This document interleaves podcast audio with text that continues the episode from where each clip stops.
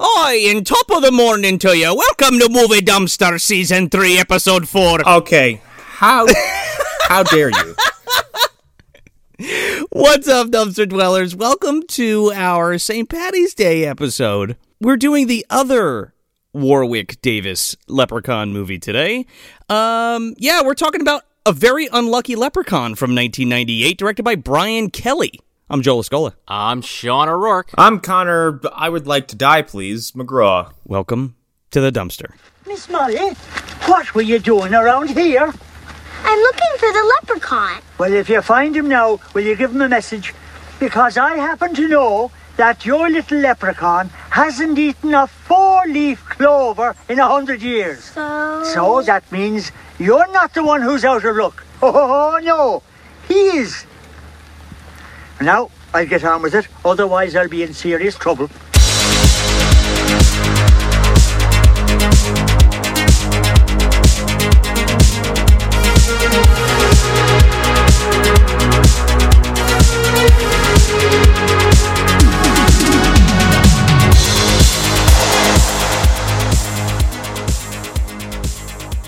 You know, you know, Connor, you say you want to die, but I, I, you know, that's not your real middle name. It's it's Seamus, from what I recall. Uh, Remember last year we did Luck of the Irish. Seamus was the bad guy. It came up. See, I don't forget. I never forget. Yeah, no. A leprechaun never forgets. Before I get into my own uh, d- my own uh, misfortune here, um, can I just ask a question? Like, is this Irish cinema? Is this all we have? It's just these shitty ass leprechaun movies. And Boondock Saints, I think, right? Oh yeah, I really appreciate Boondock Saints. Let me tell you, it's got the it's got the the wit of a thirteen year old with a boner. Rawhead Rex, man, come on. You got the pagan god of dicks, dude. Irish dicks. Okay, so wait, hold on. It's movies. It's it's movies that are basically boner metaphors or leprechaun movies. or or leprechaun movies. or or drunk hitmen question mark? so my f- yeah, well, no, that's Boondock Saints is also a boner metaphor because fucking Oh yeah. Right. Troy Troy Duffy's like, isn't this edgy? No, it's not. Yeah, fuck you. I mean, I'd like to believe they all live in the same place and just fucking dance around in the fields to some fucking Irish music. Rawhead's there, fucking, you know, he's got the baton in hand, you know, watching them dance and, you know, giddily around. Oh, you know what serious Irish movie I can think of that that it's it's just depressing is Angela's Ashes. Ooh, yeah. Now I'm just trying to think off the top of my head. I don't know, I never really think about it. like Irish American movies, like you know Irish gangster movies, like Departed and Gangs of New York and stuff. But like sure. anything else genre wise is like leprechauns. That's it. It's a good selling point. I mean, I, I grew up as a uh, American Irish person, I guess. Connor, you just, uh, someone looks at you at the uh, right time of day or year and you just, uh, y- you give yourself away. Yeah. dude my like if i grow facial hair long enough like if i'm in the sun like it's like god like people just look at me and go like what the fuck are you Hey, Connor. Hey, Con- you got a pot of gold, Connor? Where's your pot of gold? uh it's uh in a in a in a stone chamber and after you find it i'll murder you with bricks Oh, come here. Let me give you a hug so you can get to the land of leprechauns. And then and then life just turns white for a second. yeah can confirm that is what a concussion feels like sometimes Just going out of consciousness. i got i got when I, years ago when i was backyard wrestling i got power bombed right on my head and uh it looked like someone had flashed an incredibly high strength camera in my face for about two seconds Oh man. So this is a New Horizons joint. Um, I thought that our first one of these would be Munchie, but it has eluded us so far. Um, definitely got to do that on the show one day. But um, yeah, so this company is founded by Roger Corman himself. Yep. You know, when his name popped up, I was like, oh boy. I had the same reaction, Connor. I, I texted Joe. I was like, "Wait a fucking second. I was like, you, I was like, you slut, Roger Corman. Like, you'll fucking pay for anything. Uh, let me just drop some some history on you real quick. Um, yeah, so like, so Corman originally founded New World Pictures, um, and then when that couldn't sustain, he had to sell it, right? But um, he was able to keep the rights to most of his older movies, and then was able to start another company called New Concord New Horizons. Now, Now, that company distributed films to the new New World Pictures that was bought out by another company, but then that deal fell through. And then he ended up merging New Concord and New Horizons into Concord New Horizons. And now all of the rights to those films are under license by Shout Factory. Okay. Roger Corman is my favorite con man. Th- that's that's all I'm hearing when I'm breaking this down. Now, where do the demonic toys fit in, and how do I find them? Um, well, the demonic toys that's that's that's the Richard Band universe, my friend. Oh yeah, my bad. A separate shyster altogether. yes, I forgot. I, I'm getting my uh, MDU fucking mythologies mixed up. Uh, how could I forget Roger Corman's Frankenstein Unbound? Of course. yes, but New Horizons brought us so many great films like the Carnosaur series and Munchie And this. and this. Yeah, A movie that I can only imagine they called up Warwick Davis and was like, hey, how bad do you need some money? I was gonna say, how did he get bamboozled into doing another Leprechaun movie? let me tell you something. There's already four Leprechaun horror movie Leprechauns out. At this point. I know. Okay, he's t- he's gone to fucking space Right. by this point. Okay, I, I could almost see that argument after two. If it's like, yeah, okay, sure. But after four, it's like, I guess you're right. He just was ready to do anything. it this came this comes out a year after Leprechaun Four, so that series is already in the fucking dumpster. I mean, It is like calling Doug Bradley and ask him to reprise, like, not quite Pinhead, but like a really enthusiastic, like, acupuncturist who also has pins in his head. but after like five Hellraiser movies, like, I, uh, if you call Doug Bradley back to do a remake of Drop Dead Fred with pins in his head, yeah, mm-hmm, Yeah, I could see it. Yeah. I'd pay to see it. Mm, I would. We all actually watched the original, I guess we'll call it Leprechaun, before we watched this film. Are, am I correct? Yeah, well, this is called a very unlucky Leprechaun. So the yeah, so the Leprechaun horror movie is just Leprechaun, straight up. Uh, I'm just going to say this now for anyone out there listening. Uh, go watch fucking Leprechaun. It's amazing. It's great, despite th- what you might have heard. Uh, Job's in it. that's right. He he is in it. Um, I don't care for it, but that's just me. I've already stated my. How could you downplay that so much? Fucking Francis from Pee Wee Herman's Great Adventure, basically Big Adventure, basically plays fucking Job. yeah, man. Literally, he's got the suspenders and the fucking red shirt on.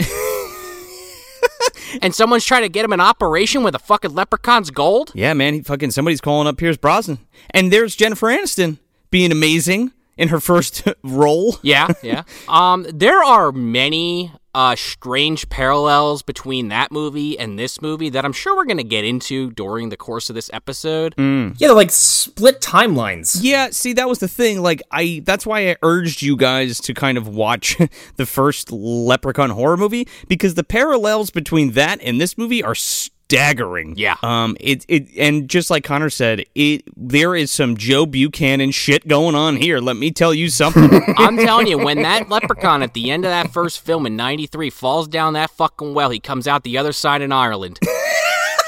So oh, so it's like Hellraiser three when uh, Pinhead has humanity split and he becomes two people. Is what you're telling me? exactly.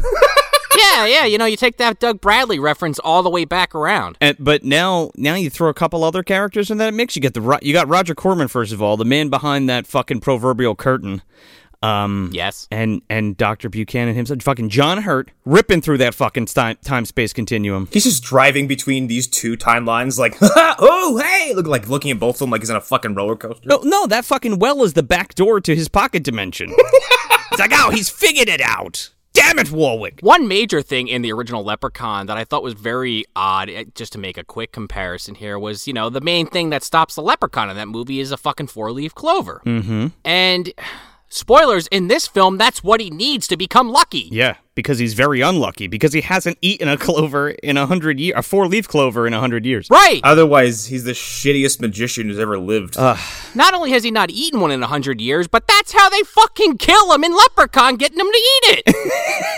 how the f- how does Warwick Davis get this fucking script and just say, "Hey, you know this is like got a lot of tropes from a movie I did five years ago." this is backwards leprechaun. How dare you? A fucking paycheck, dude. That, that's what I know, I know. And He's not bad in this. He isn't bad. No, he's the best part of this. No, he's having the most. He's having the most fun of anybody in this movie. Much like the first Leprechaun movie. I kind of like the way they actually do uh, his outfit in this film. It's it's kind of like the other end of the spectrum of what you picture a leprechaun would be. Right. The more traditional type, I, I would Yeah, say. Like, yeah. like the Fey folk of the forest kind of look. I also found out recently that apparently his name was Lubden in the fucking uh, horror movie. Never saw that in the movie. Okay, where did that come from? You said you read that on Wiki? Wikipedia, man, you know. Yeah, but what movie is that introduced in? I, uh, it's probably in one of the later ones, and then somebody just went in and edited the first film's, you know, description. If I had to guess, Because I didn't see that L- Leprechaun Returns or whatever, which is like that direct sequel to the first one. uh, what the uh, the, the WWE one? No, no, no, no. There's a new there's a new Leprechaun out called Leprechaun Returns. I think it came out a couple of years ago by now. And it's a different it's not Warwick, it's some other guy. Uh, okay, I think you are talking about the same movie, It's Leprechaun Origins. no, it's not. I'm telling you, it's not. I watched Leprechaun Origins, that piece of shit, and it's not that movie. This it's called Leprechaun Returns, and there's uh another small uh actor in it. It's not Warwick Davis, it's somebody else. Like Warwick wouldn't come back to play it for whatever reason, I don't know. Uh but it's a direct sequel to the original Leprechaun horror movie where like he comes back out of the well or whatever on the fucking on on Dan O'Grady's ranch or some shit. I haven't seen it, so I can't weigh in on it at all. Okay, but this movie, uh. I, I, I already mentioned Rawhead once going back to our first episode, but I was getting some serious Rawhead feels in the beginning of this movie. Um, I don't know if we want to just plot crunch this real quick. Yeah, sure. I mean, we kind of already did. Um, well, we haven't we haven't talked about Molly yet and Tim Matheson. So so Otter from fucking Animal House moves away because he lost all this is like a fucking theme in these movies, these children movies of the parents having no money. yeah, I, I was gonna say, like, what is with us watching kids movies about fuck up dads and having to leave and move somewhere? Like, I mean, he's how to Howard. How- You know, can you blame the guy? yeah, Writing those fucking shitty books? this guy's the worst. Oh, this guy sucks. He's the worst dad we've seen so far. Yeah, Tim Matheson. But uh, he takes him and his daughter Molly from Chicago and he moves to Ireland because his uncle passes away and leaves him this fucking magnificent mansion. Yeah, and uh, essentially molly's kind of like the odd kid out no one wants to be your friend uh, no one's paying attention to her and in the process she befriends lucky the leprechaun played by warwick davis and this old man mr mulligan is her only other friend yeah, the fucking drunk. she uh, learns life lessons from uh, lucky and uh, that's pretty much the setup Question mark. I mean, she learns her own life lessons. yeah yeah you know what I mean? Like, he tries to take credit for it but she pretty much figures it out herself And her dad learns nothing. Also, No. you could do some word replacement for this, and it's the exact same plot as Prancer. no, yeah, for sure. oh my god maybe Yeah, the mom's dead and everything.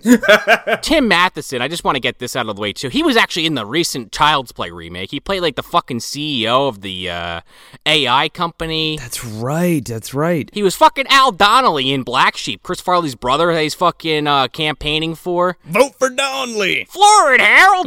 Mm, just always think of that scene. But yeah, he's driving along the Irish countryside, and uh, I swear to God, this is the same exact set from Rawhead. I was gonna say, like, they could have driven past that fucking dad as he's watching his son getting eaten, and just be like, hmm, Ireland's weird. Anyway, Oh yeah, man. Yeah, kid getting ripped out of the car with the fucking Clone Wars uh, magazine. no. There's a Secret Wars comic book just on the ground that they run over. Oh. Yeah.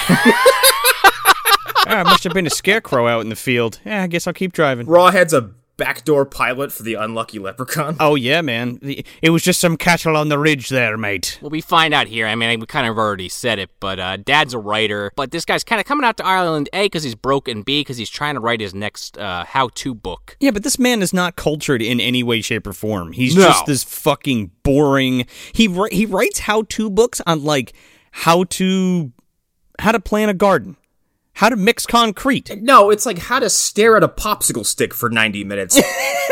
like it's the fucking wor- it's like how to books I would never look at in my life. How to boil water.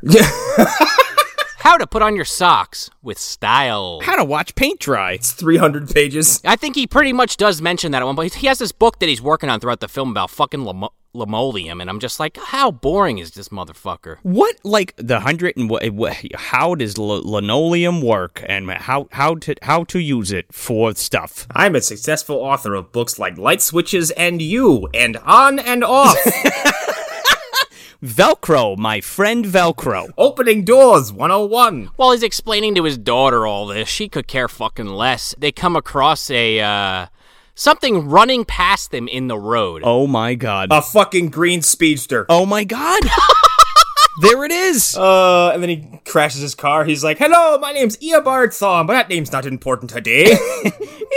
Eobard O'Grady at your service. Uh, because you know, believe it or not, folks, there's a fucking leprechaun crossing sign right there. Sure is. They fucking run it over, don't they? Well, they might as well have. They might as well have Newmaned it. Uh, which way's the east dock? Uh, leprechauns that way. Just fucking spins it. I was say, well, he also runs across the street like a fucking deer. Like he jumps right out in the fucking like. There's a car coming. He's like, "Ee and runs across the fucking street, uh, which then causes them to hit this little sign. And the dad goes, "Oh yeah, they never read my book. They didn't put this in deep enough with concrete. You can't beat concrete. yeah, it's got to be two feet into the ground." They didn't read post making. How to dig a hole. I, I mean, also, do you think like rural, rural, like Irish folk have signs in the middle of the road that say "Leprechaun Crossing"? No! that's some shit you find at like at, at, at like some suburban like. That's like at a Mardi Gras fucking parade as like a joke for one day. Yeah, it's like a goof that you'd find at like your grandma's bathroom or something, right? Yeah, yeah. yeah, it's American St. Patrick's Day decorations you put up for a day and you take down. yeah, it's at the dollar store leprechaun crossing. yeah, it's just those stupid plastic signs you can just tape to something. My goodness, dude, when w- the shots cuz they don't we don't shy away from this, right? We just have little Warwick Davis scampering through the fucking woods and then we're cranking Oh my- we're cranking the film up like so it goes super fast.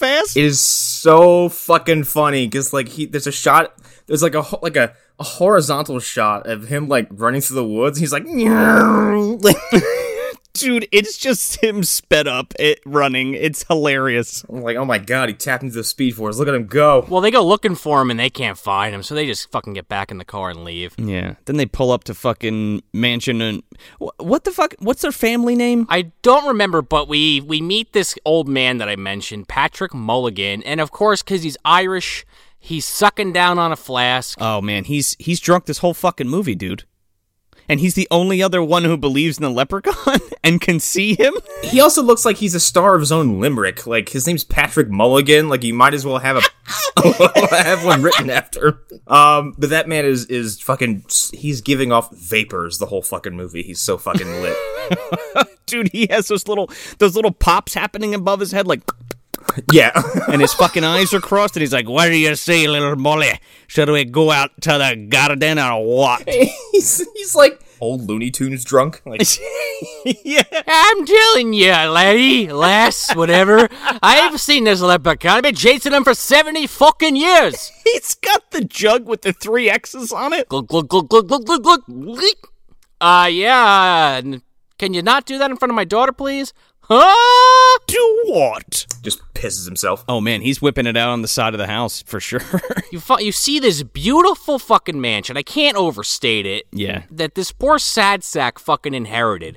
This this fucking idiot inherits an old Irish castle. I hate him. Uh, he- right? Just some like long lost fucking uncle. He's like, yeah, just left me all this property in Ireland. I guess well, yeah, whatever. I guess it's kind of cool.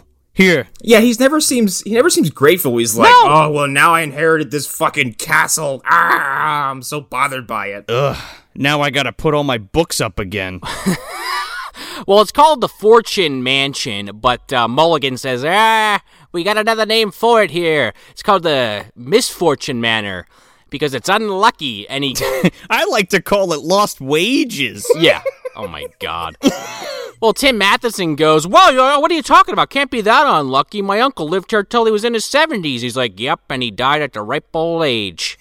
he was so un- like just bad shit happened to him every day until he died. Is that what he's getting at? Yeah, he finally tripped down the spiral staircase, and no one found him for two weeks. This guy's got to be like probably 70 or 80 himself, so that's why he's like, yeah, what's wrong with that? He should have lived another 20 years. This man comes with the property. Like that's how old this fucking guy is. Can I fire you? No. I was born of the earth, laddie. If you kill me, the castle falls. yeah, right. Then you let out the. D- yeah, that's what happens. You fucking kill him, and Rawhead comes out. there you go. He's the keeper of the Rawhead.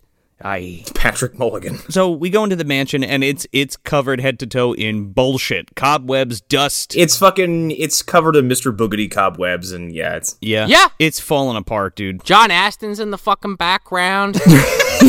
Hiding with the fucking lights off. He's like Duke, Duke. Does he just wait for, you know, i- incoming single fathers who have shitty jobs in their new houses? The difference here is, though, that Mulligan went in there beforehand with a shotgun and put it between his eyes and pulled the trigger. Oh no, he's the ghost now. He's Mr. Boogity, the Irish version. That's right. Mm-hmm. Mr. O'Boogity. Mr. O'Boogity at your service.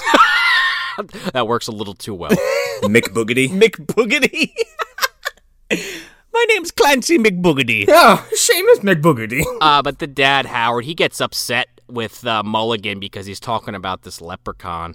And uh, he's saying to him, he's like, hey, uh, you know, my wife died about 18 months ago, and it's been really hard on my daughter, Molly. She was killed by a leprechaun. Yeah, he's like, if you could just kind of like knock it off on the leprechaun talk, she kind of takes everything that people say as reality. So just kind of cut back on that. And the guy's like, it's real. I'm not making it up. He's like, all right, uh, little ease off the booze there, old man.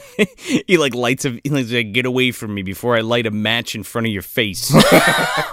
the guy burps, a literal bubble floats into the air. oh my god. Yeah, dude. Yeah, that's what I'm saying. He's fucking cross-eyed with the little blips above his head. He's like, here, Mrs. Mulligan, take my book, How to Undo Cobwebs. The 12-step program had a 12-step. Here you go, you fucking old Irishman. How to Dust. And Mulligan's like, what am I going to do with this? He's like, uh, I don't know. He's Italian now. I don't know. I don't know, put it on your shelf. Oh, I guess I'll use it for the fire. I'll keep myself warm when I sleep on the fucking couch in the garage or whatever. Yeah, yeah. So while they're having this conversation, Molly goes off and finds this fucking proverbial well. And, uh, you know, there's a burnt ass leprechaun at the bottom of this, but she tosses in a coin and uh, it wakes him up and he's a lot happier than he was five years ago. I thought Tommy was down there. Oh no! the well is also the mine shaft. That means that at some point, when Warwick, when Bad Warwick died and fell through the hole, he passed Corpsefucker and Cumdar and Pumpkinhead playing cards. Right? He just, he just falls right by him. Ah! the fuck was that? I don't know. Uh, anyway. Hit me. I just pictured them like the fucking APA. just sitting around a fucking card table, drinking beer, just fucking playing cards. exactly. Exactly. Terry Runnels is there for some reason. Yeah. Mulligan's like, oh, I'm gonna throw a penny down the well. You, you make a wish, and she's like, can I, Daddy? He's like, no, that's too expensive. Like, Yeah. We don't throw money away here. A quarter, a dime, a nickel, a penny's like, ah, we can't do that. We're really hurting. fucking hate this guy. Oh man, he is like. Wait until the layers of this shit onion start peeling off because it's coming. Yeah. So she flips a coin in there and she says, Ah, I wish I was home. I wish I had a family. I wish I was at my home. Yeah, I wish I was home or whatever. Yeah. And uh, the coin comes flying back up and she's like, What the heck? And then fucking, and then uh, Andy's down there and she's like, Troy, throw down the bucket. Me and the Goonies are down here. Data's down there. He's got that fucking, uh, that tooth fucking contraption he shoots out in the this, is movie. a, this is a big fucking well. Huh? Oh, yeah, man. It's fucking One Eyed Willie's little cave. just gets wider as it goes down. Like, It's a fucking infinite quarter. You go down there, you don't know what fucking portal you're coming out on. so, so she hears a voice. It's it, you know, it's it's not them. It's the fucking leprechaun, and she gets freaked out and she runs off. She's like, "Oh my god, I heard a voice!" And her dad's like, "Yeah, okay, honey." Uh, go lay down on this cob-covered bed. I didn't clean up at all. You- oh, look, I, I really hate that this cat, like his character. I mean, how old is this little girl? Eight? Nine? Gotta be. something like that, yeah. Right? Like, why are we discouraging her imagination? Also, she's trying to cope with the fact that her, her mother just died, and you've just moved her from the U.S. Right. to fucking Ireland. Like, You move to a different continent. yeah, like, You had to ask this kid to stand in front of a fucking white wall and take her picture to get her passport for crying out loud. exactly. I, I don't know. Eh, It's just, it, he's very much like fuck you. I can't be bothered because I'm trying to put my life back together. He's such a fucking wet blanket, and like, Yeah. he doesn't communicate well, and he's also No. just he's like fucking buzzkill the entire time. He's oblivious. Yeah, And and he kind of ha- he says a few times throughout the movie that oh I'm an adult you know I you know I had to get rid of my imagination because you know I, I had to write these how to books I couldn't write anything fantastical so you shouldn't you shouldn't have fantasy thoughts either daughter nobody buys that shit. You don't have an imagination? I can't imagine the man who wrote a book on how to watch cement dry has an imagination. no. well then this is where uh, you know he tucks her into bed and he goes back downstairs into his fucking cobwebs and uh, he you know he finds Blossom in there believe it or not you know somehow got lost in there I think he came through the well I'm not quite sure. Hi sir. Hi sir. I'm, Hello, sir. I'm I'm your butler, but Oh man, you really just match the whole building, don't you? Yes, sir. I don't clean anything though, sir. Would you like some morphine cocktail, please? Okay. This is all I can do. I'm 1800 years old. This used to be the North Pole. If the house gets destroyed, his, his soul gets released, and he's just like, "Yes, let it burn, please." sir. Ah, finally, freedom. Thank you. Well, for all we know, Lucky fucking caused this guy to be here because he uh he's got some talent, as we find out later. He sure does. So uh, it's nighttime, right? And Warwick Davis crawls out of this fucking well.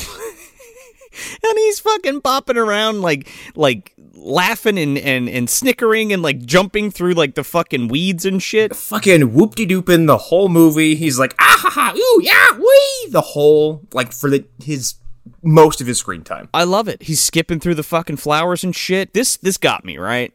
Because he bends down. The first thing you see is like him bend down and like grab a handful of fucking clovers and just munch on them. And I'm thinking to myself like, "Oh, there's no four-leaf clovers in there like at all?" Not in that spot. I, I mean, I guess not. Mulligan i- is priding himself on the fact that he has like a garden full of four-leaf clovers and no leprechaun ever fucking ate any of them. He doesn't have that Jordy Verrill fucking patch that uh, they had in Leprechaun, where they just randomly had a four-leaf clover in the middle of fucking East Bumblefuck at the end of that film. Oh yeah, man.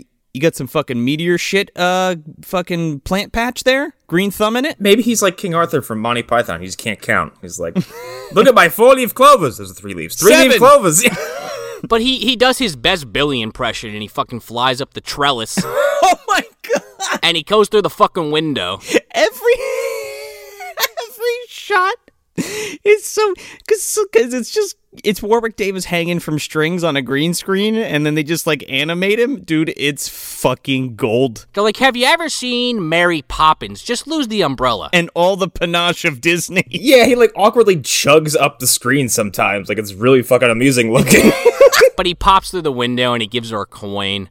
Uh, I guess it's supposed to be the coin she dropped down in the well. And of course, because he's the unlucky leprechaun, he goes to like, f- you know, flip it with his finger onto her pillow and it just falls on the ground. He's like, ah, shit. And he, he goes, picks it up, puts it on the pillow. He's like, my work is done as he falls backwards out the window. He just flew through this window, and now he falls out of it to the ground, presumably to his death. We don't know. So she wakes up in the morning and she finds the coin, which I gotta say, this kid doesn't move in her sleep because he puts it right on her fucking pillow and it's still there in the morning. I gotta tell you something. That leprechaun put that on my pillow. That shit would have rolled under the fuck, like off the bed and under it, and would st- have stayed there f- until I moved. Yeah. yeah, it would somehow end up outside. Like, I I sleep violently. Like, You would have never met Lucky. No. And then we meet, uh, let's just say the shitheel of this film. what is this apparatus he has around his neck? Like, what? I don't know. He's like fucking Baron Harkonnen, dude. he, he looks like he's the king of Zamunda. I feel like that's like a part of Irish culture that we're just not uh, aware of because he's like the mayor, Mayor McGreedy.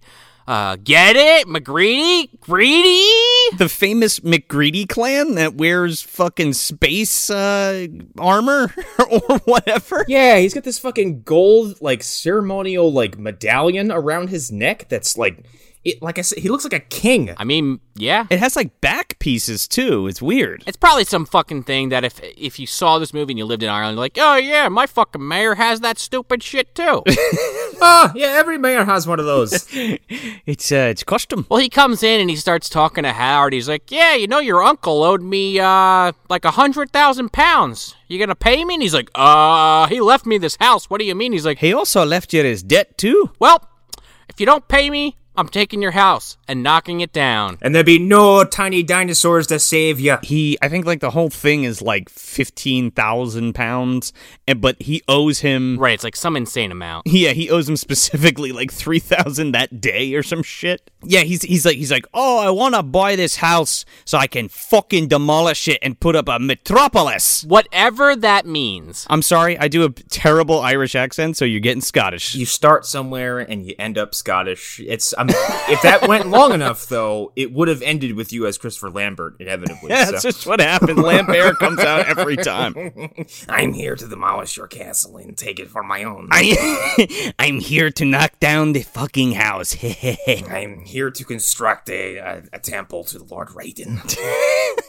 it's me. Spoilers. um, yeah, guy's immediately a shitheel. He's like, I know your uncle's dead, but he owes me money and I want it now. I don't care who it's from. He's like, it's a, it's unfortunate. So now uh, I need to get it from you. And then and then from behind him, uh, peeking around his leg is a uh, believe it or not, a house elf. Uh, that it's Dobby.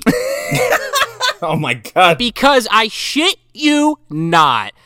These kids at her fucking school in the next scene are crab and motherfucking Goyle.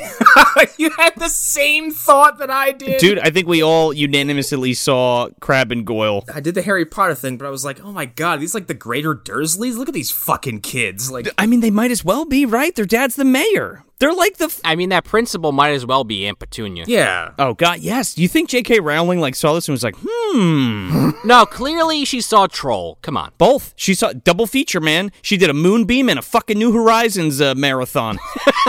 Back when she was working fucking tables. Yeah, I could see it. yep. Yeah, but like this one kid is like he's just kind of you know, nondescript, but then the other kid is just I don't wanna shit on someone's appearance, but like He's Tobit. this kid is gigantic and the whole time he's speaking he's like he's like oh no oh that's the mayor I'm telling you, man, it's crab and Goyle to a T. I have to. Squ- I have to squeeze my cheeks together to talk like this kid. later on when he's got a fucking helmet on i was like that poor kid is stuffed into that fucking Dude, and he's ADR. We'll get to it. Because it's like her first day at school and they're and they're picking on her. Essentially she's like goes to sit down to eat her lunch and they're like, Hey, it's a new kid, she's American, let's beat the shit out of her and steal her lunch. I'm gonna eat this kid's apple. And she's like, Can you leave me alone? I can't see through my bangs. Well, she they they come and start picking on her, and she ain't having it. She fucking hits them both right in the gut. Oh yeah, she fucking elbows these kids. Yeah, and then she jumps on the table and runs, uh, you know, down the end of it. And if this fucking principal, this piece of shit principal, oh Boyle, she's like, ah, you're the new student and you're already causing trouble. She's like, I don't like troublemakers.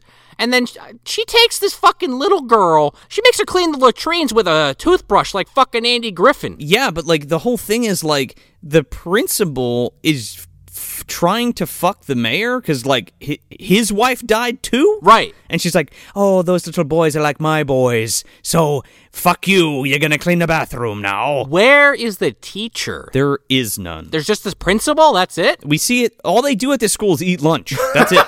Yeah, eat lunch and scrub the fucking toilets. yeah. they eat lunch on top of a giant cement tunnel On top of a construction site. yeah um this principal is clearly an alumni from the trunchable school of cruelty right after this she's throwing somebody out the window by their fucking hair so th- uh so she gets like sent home like her dad picks her up but we don't see that because she's traipsing through she's like stepping all over the fucking garden and shit and mr mulligan's like oh what you doing out here little girl oh I- i'm and she's like uh She's like, I got sent home early because I did something bad or something. He's like, well, let's have a drink then. this will take the edge off little girl He's like, Have you seen a leprechaun around here? I've been chasing him my whole life. now you're from fucking the block or something or you're you're cockney I, I, dude, I can't do it. I hope everybody at home is enjoying my eh, terrible impressions. Well, he he's trying to like you know get to know this little girl because he kind of feels bad for her. But in the same breath, he's making her clean up the fucking yard. He's like, "Yep, okay, that's nice. Can you take those bags to the shed?" well if you're, you're not going to be at school i might as well make you do hard labor She was like, "Yes, Mr. Mulligan." Now get that fucking wheelbarrow of manure and start spreading. She fucking walks away. He's just pulling out that flask again. This man doesn't stop drinking. Oh no, dude, he's sitting in that fucking lazy boy in that in that horse shed or whatever the hor- the fucking barn there. Yeah, you know what? Honestly, she goes in the barn to to bring the garbage over there, and she sees like she sees like this rotted part of the wood in the corner. She's like, "What the hell's in here?" So she rips open the uh, the door, and in one corner are all these fucking egg crates piled up, and she just hears this really heavy breathing. I thought I locked it. But to the right of that, there's this fucking beaten up go kart, and you kind of hear in the in the background, kind of off into the distance, you hear Warwick muttering to himself like, "Son of a bitch! I thought that thing was destroyed." yeah. Because this motherfucker drives a go kart and leprechaun, in case you're not picking up what I'm putting down. Not only that, okay, he's fucking. There is not only a go kart in this film. I mean, he doesn't drive it in this one. He drives it in the first one, and he also drives it in the second one too. Does he really? Are you fucking kidding me? There's a go kart in the second Leprechaun film as well. They had to bring that gag back. Because I completely forgot about the go kart when I was watching it the other day, because it had been probably like a decade since I seen it. But that part when he drives that little fucking car with the teddy bear in the back seat, h- I was on the goddamn floor. How do you not like it? It's hilarious. Also, that makes three Leprechaun movies wherein there is go kart hijinks. That's like two too many, right? That's uh, n- not a statistic I thought I would ever hear. Did like I have to imagine like well we're just sitting down reading the script like this is a joke right? Like you just you you did you did the movie I just did but did it backwards. Oh, another go kart. Okay, great. Oh cool. How much does this pay again? I don't even think, he, dude, he didn't read the script. Come on. the goddamn references don't end there because she sees the go kart and then she hears some kind of fucking singing or, or giggling coming out of a refrigerator that's just conveniently parked there. It's a giggling fucking uh, icebox, dude, because she fucking opens this refrigerator and he pops right out of there. Just like in Leprechaun! Just like in Leprechaun. Right before they start fucking doing whack a mole with him in the cabinets. right before they shoot him in the chest. yeah, he's definitely dead. He's he survived being shot like three times so far in the movie, but he's definitely, definitely dead. Oh fuck, he got up. Yeah, now he's skateboarding down the hallway. when will we learn? I just have to say real quick, and then I, I might stop my Leprechaun references at this. Uh, they might come back. Possibly. But I swear to God, the way fucking poor old Mr. O'Grady goes in that movie, hanging upside down in the fucking elevator, just tell telling Jennifer Aniston the plot is kind of hilarious to me. You need a clover freshly plucked from the clover patch. Put it on his body, and that's how you stop a leprechaun. How the fuck did he get him in the ceiling, by the way? I don't know. I mean, he's magic, but come on. Ridiculous upper body strength. So he starts teleporting around, Lucky. And for once, I'm sitting here watching a movie and saying, wow, they actually show the character teleporting instead of it just happening, like Uncle Sam or Devin's Ghost or any other, other number of films we've done on this show. And when we say teleporting, we mean stopping the camera, removing the actor, and then pressing record again or rolling again. right. He essentially does Goku's instant transmission but without any like, you know, fancy effects. He's like and just shows up somewhere else. yeah. I mean, unless he's freezing time and then walking over there and like reactivating it, that's also a possibility. Oh my god, he's not Eobard Thawne, he's Hunter Zolomon. He's got the still force. well, I, I, it's almost like you know that old SpongeBob episode, you know, where he's got the Quickster fucking outfit, and he's like, "Yo, you see that rock over there? You want to see me run to it? Want to see me run to it again?" I think it's kind of like that mentality. If he's so fucking fast, he just disappears in front of your eyes. Oh, yeah. He's like Waco Kid, dude. Yeah, yeah, that's a good way to put it. He's that fast. Um, but then she, uh, he starts chasing her, right? And then he's like, "What am I doing? You're supposed to be chasing me." And then she does. and then giggles again. but then that's a foolish girl because he is a speedster, so that's a very uh, it's just, he just fucking zips off. Well, she starts chasing him, and she's like basically just running through the goddamn road, and she almost gets run over at one point. yeah. By fucking, by the other uh, antagonist? Character? Yeah. So she ends up like putting this little man in a fucking potato sack and dragging him into a pig pen, a pig uh, barn, and he's like, "Oh, you caught me." or so, like a mausoleum or something. It's the tall man's there. This is th- this part breaks the rest of the film. I'm just gonna say for multiple reasons, but one main reason. Yeah. She caught him. That's it. It's done. yeah, It's done. Why does she have to catch him again? No, she like she caught him. Wh- Well, he should be off. He should be flying off to the land of leprechauns now, right? but he's a motherfucker too because he shows her where his gold is, and then he tries to murder her. That's another thing with this movie. He does try to murder her. I do agree, Connor. But Yes. unlike the original Leprechaun, look, I'm already talking about it again. It's all right. He wants his gold, and then he's gonna get the fuck out of there, but no one will give it to him, so he kills them all. Yeah. He needs it because it's supply it's like his supply of his power. Like he sells his soul for his gold. That's the plot. Exactly. Leprechaun. Whereas this one, he's just like, "Well, you caught me. Here's my gold. I don't need it." yeah, I don't he doesn't he doesn't need his gold in any way, shape, or form. No. I mean, it only gets talked about like what once or twice in the movie, like the of, of, like his actual gold and the desire for it. Like Mulligan's constantly after it, but like as a plot device, it just falls out. Yeah, well that's Mulligan's end game. But like they talk about it here and they talk about it at the end and that's it. Yeah. Like it doesn't serve any purpose. So she's like, I'm right he's she, she's like, Where's the gold? And he's like, It's under it's right there under this rock. She fucking pulls this rock up. She's like, "Look, we're rich, we're rich." And Warwick like jumps through a fucking wall and like a shower of broken rocks falls on this child and crushes her to death. He causes a small avalanche like inside of this fucking stone chamber and just hits her with like just brick after brick after brick after brick, and then like she's like ow and falls over. I'm like okay, and the movie's over because she's dead now. Yeah, she's getting beamed with fucking like chunks of stone. We're not talking like a small rock and a concussion. We're talking like pummeled to death. Yeah. You're not coming back from that. he breaks a wall on top of her.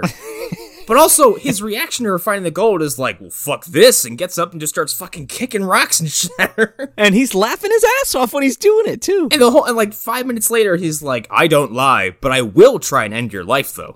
Not on purpose, I'm just unlucky. It's still luck, but bad luck. So then that woman that almost ran her over, uh, Sharon Connor. So she she hears her screaming. Well, not even really screaming. She she must hear the leprechaun laughing and her just going, "Gold, I love gold." Gold, what? We're rich? Okay. she hears a child die and she assesses the situation. Well, and then you know, Connor, you, you're the one that had the uh, actual experience. So uh, as we were talking about earlier, here comes that white screen. Quite accurate. Yeah, nothing like a blow to the head. Can't possibly mean anything to the rest of the film, could it? No. Um, but she doesn't black out yet. Like the movie blacks out or whites out rather, when Mrs. O'Connor comes in. The movie takes a detour for like 80 minutes, oh, yeah.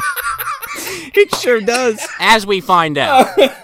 Just in case we're spoiling anything for you, uh, it's pretty obvious where this is going. It reminded me of like some holiday, like some holiday switch bullshit where it's like, here's this fucking alternate reality where like fucking like Yeah. misery lives. But it means that the leprechaun really did, does exist Right. Yes. up to this point. and tried to brain her with a stone. Yeah. Well, yeah, he's a mischievous little fucker. So she wakes up. And uh, Dad's there, and Sarah's there. He's like, "Yeah, Mrs. Connor brought you in. He's, she said uh, you were saying something about gold, leprechaun." She's like, "Uh, yeah, Dad. There was a leprechaun, and he gave me his gold, and then he fucking tried to kill me." And he's like, "Okay, enough fucking bedtime stories, there, Molly." I'm I'm, t- I'm sick of your fucking shit. I'm sick of your fucking fucking imagination and you and you and your fairy tale horse shit. Shut up. Go to bed. Here, go read this book about how to fold cardboard, then go to your room. Oh my god, that's a terrible punishment. This is where Howard drops that line too. He's like, he's like, I'm too practical to believe in fairy tales, and I don't know how this woman makes the connection because of that. There's there's got to be probably a few million, if not more, Howards in the world. She goes, wait a second, are you how to Howard? The Howard Wilson? I've read all your books, and I'm like, lady, She's his only fan. you are the most boring motherfucker that I've ever met. Besides this guy. This is like Big Bully all over again. I can't believe how often this fucking movie keeps coming up. Remember that Rick Moranis? He had like sold one fucking book and it was to like his high school crush. It's the same goddamn thing in this movie. S- same thing. Yeah, yeah. Except she she buys all of his books. S- yeah, right. I'm never gonna fix a car, but fuck it. She's also kind of crazy too because she pulls up just because she finds out that this guy has inherited this mansion. What? Right. And she's there to like I don't even know what. He, he- they, they she comes in and he, he's like he's like, "Hey, uh y- I heard you're a really great redecorator." And she's like, "Yeah, I'll do it pro bono." I mean, pro bono. What do you say? Pro bono, I love your books. My favorite one was How to Sand Lincoln Logs. My favorite one was How to Talk to Women. It's full of empty pages 'cause I don't know what I'm doing. Yeah, it sure is. it's just a cover. They walk off and they're they're chit chatting because he's fucking perplexed that somebody actually likes his books. and Lucky pops in. And he's like, oh, yeah, you took one hell of a fall there. Sorry about that. He busts out a fucking contract. Yeah, he whoops out this fucking contract. The fucking the you know here's the terms and conditions of Lucky the Leprechaun. Yeah, here's leprechaun law for you. Yeah, Yeah, because when he when he pops in, the dad's still standing there, and she's like kind of freaking out for a second, and then when he leaves, she's like, "How come he didn't say anything?"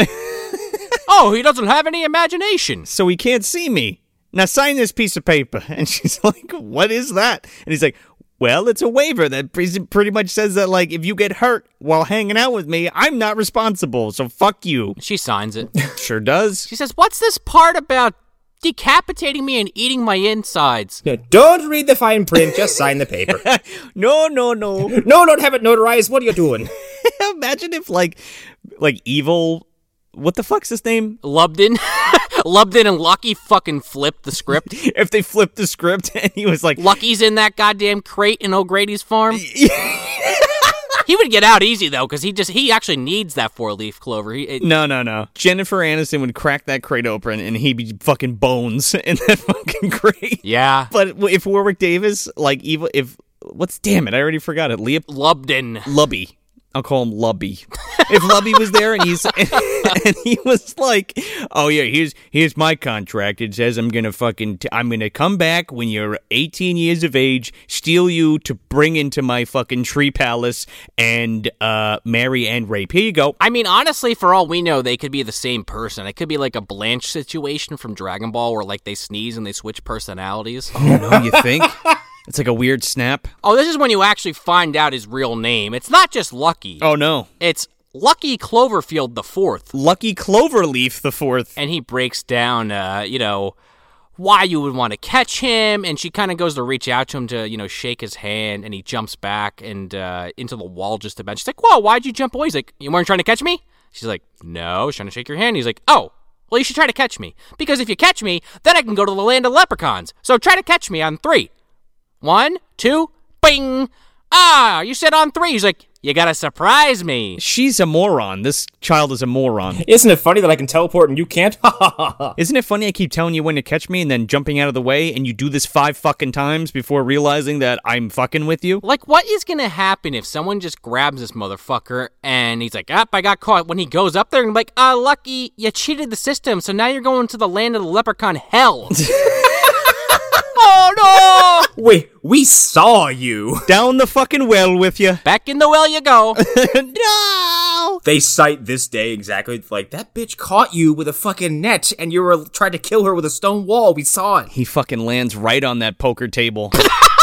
Cumdar's like, "Not again." and Cumdar's like, oh, what's this thing? You fucking landed in my nachos and my hot wings. Welcome to hell, small boy. Oh, laddie. Shit. What's that smell? Uh, it's Charnetsky. He keeps burning the goddamn chicken. So, uh, yeah, it's, um, what the fuck was I gonna say? Uh, she already caught him. It's over. Again, agreed. what else can I really say? she caught him already before he fucking tried to kill her. This poor old man's been trying to catch him for like God knows how long, and she catches him like the first fucking day there. Well, she's she's got youthful energy and functioning knees. I'm sure it's easier for her. I probably Yeah, that's true. That's true. like if he stops drinking, he'll die. but but the alcohol is keeping him from having, you know, decent motor skills. His organs will fail. Yeah, It's like the only thing keeping his body warm. he's like Keith Richards.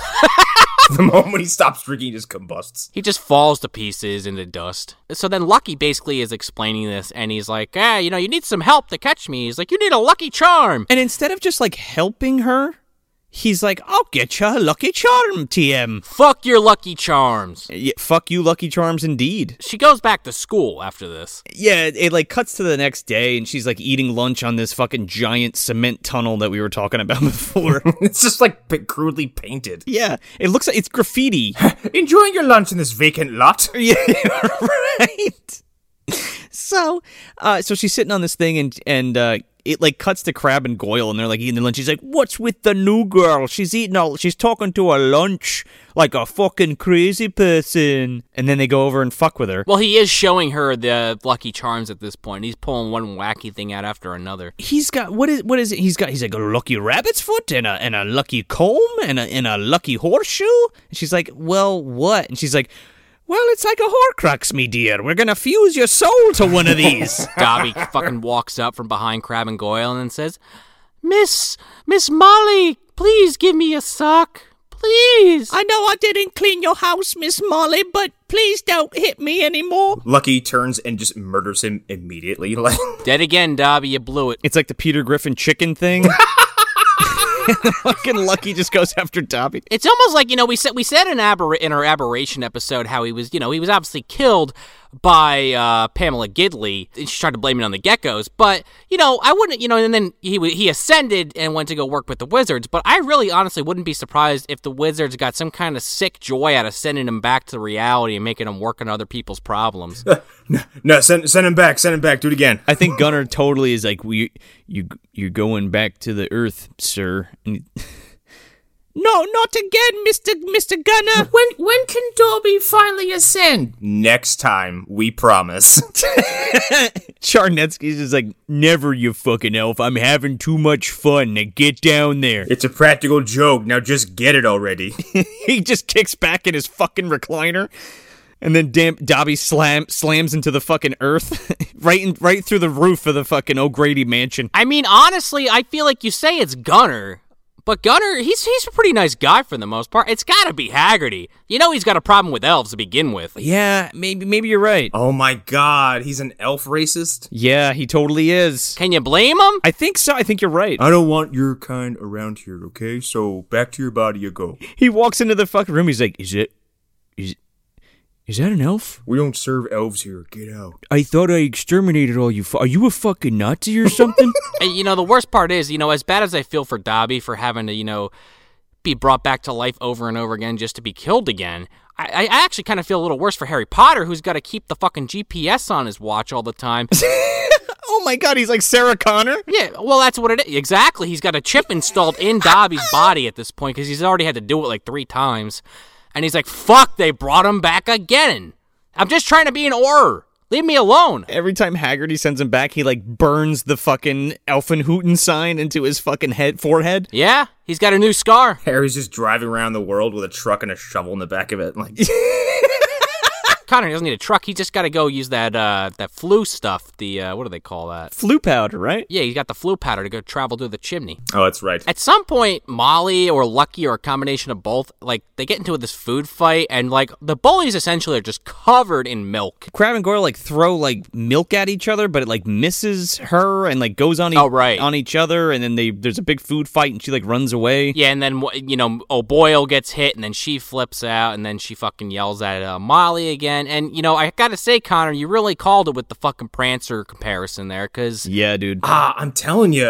I didn't even think of that, but now I'm like, oh my god. There is a point in this scene where Lucky's like, "Yeah, I tried to have all the all these kids catch me, but they they don't have any imaginations because they all have their own friends." She's like, "Yeah, I'm a loser. I don't have any friends. Good thing I'm unpopular, so I can see you, Lucky." yeah, lucky you, you homicidal fucking, you know, supernatural being. Here's a homicidal maniac. You sociopathic fucking pint-sized prick. Th- This he also takes her to his quote unquote home, and this is where he pulls out a couple more of these lucky charms. And Is that what that is? oh, I, I actually thought this was pretty funny. He pu- pulls out this fucking starfish that starts talking to him. Okay, hang on. This starfish has to be addressed because he he pulls out all his different kinds of marshmallows. he pulls out this thing straight up looks like a fucking vagina with legs, okay? One fully functioning vagina. And it and it talks and like he's like he's like rub the- rub the starfish. I'm like don't rub the starfish. this starfish has the most voluptuous lips on it and it's speaking to her and it's just and it's just like it's not my tentacle it's a it's a it's oh no it goes it's not my leg it's a tentacle don't touch it i'm using him This is when the movie fucking broke me when this thing came out of his fucking bag. 'Cause- But like until this point, I was like, yeah, it's like a dumb kids movie, and then I was like, oh, you're a crazy kids movie, is what this is. yeah. yeah Well, because this thing starts doing cartwheels out the fucking window. dude it commits suicide and it just goes into the fucking countryside I thought I was watching a Peter Jackson movie for like a hot minute. then Lucky starts pulling all these kind of weird shit out of his bag. Now, imagine if this was like the General Mills cereal. Yeah. And you know how, like, you know that commercial, like, Lucky's like, oh, catch my Lucky Clovers, red balloons and blue moons and stars and shit and pots of gold. How about a fucking dirty starfish and a used comb, a used condom? Here's my filthy starfish. I like to. Never mind. I'll put that away. It's got a mouth, I tell you. It's real sweet. I definitely don't put it on my penis. He's fucking that starfish mouth, dude. Okay, Sean, I was trying to go dance around the joke, but you went right for the fucking jugular there. ah, this is movie dumpster. Come on. We go headlong into bad jokes, one after another. Imagine all these things in a fucking breakfast cereal, man, as marshmallows. Talking to you, just making the milk brown. yeah, oh, dude. oh no, I got a box full of all vagina stars. It tastes like a dumpster. Oh my god. Mm, this is the best. Thanks, Lucky. You unlucky fuck. Part of a nutritious breakfast. Yeah, all part. Yes, as you smile and your teeth fucking fall out. So the fucking the the fleshlight starfish fucking jumps out the window, Yeah, they chase this thing across the countryside. and it's just it's the weirdest fucking thing, dude. It is really bizarre. And it's like bibble babbling the entire time. Yeah, it's like the whole time. Can't catch me. Yeah, what is it? The goddamn gingerbread man? Uh, it's the greased up deaf guy from Family Guy. Pro- probably. Oh my god, kinda.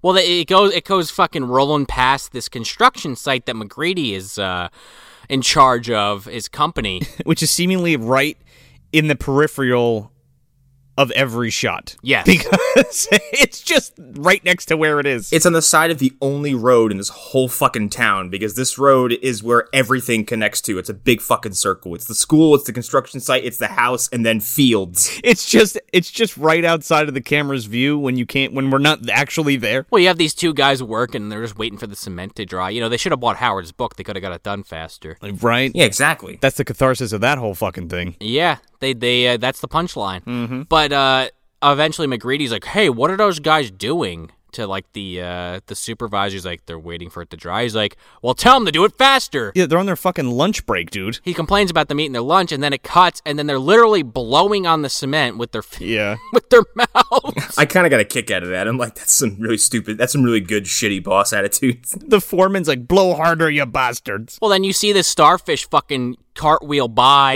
in the wet cement, and you see like. You see Lucky's footprints, but you don't see Lucky just like fuck the cement up, and then Molly runs it and knocks McGreedy over, and this fucking moron falls face first into the cement and breaks his arm. This guy pratfalls into this fucking cement, okay? He's like, he gets gently brushed by this girl. He's like, oh, oh, oh, oh, I've been assaulted. Ooh, ooh," and then just fucking Ric Flair flops into this fucking cement. Well, you know, when I say he breaks his arm, he really just says he broke it and put his arm in a sling, but I'm I think he's lying. This foreman with his two eyes, two naked eyes, sees these footprints appear in this cement and is completely flabbergasted, but then totally forgets it the next minute. I mean, when your boss falls and says he breaks his arm and this guy's already a major pain in the ass to deal with, I think you're going to focus on him. Yeah, he loves his boss a little too much, as we'll find out later. So, so of course, Molly gets in trouble again. Yeah. Because again, Prancer.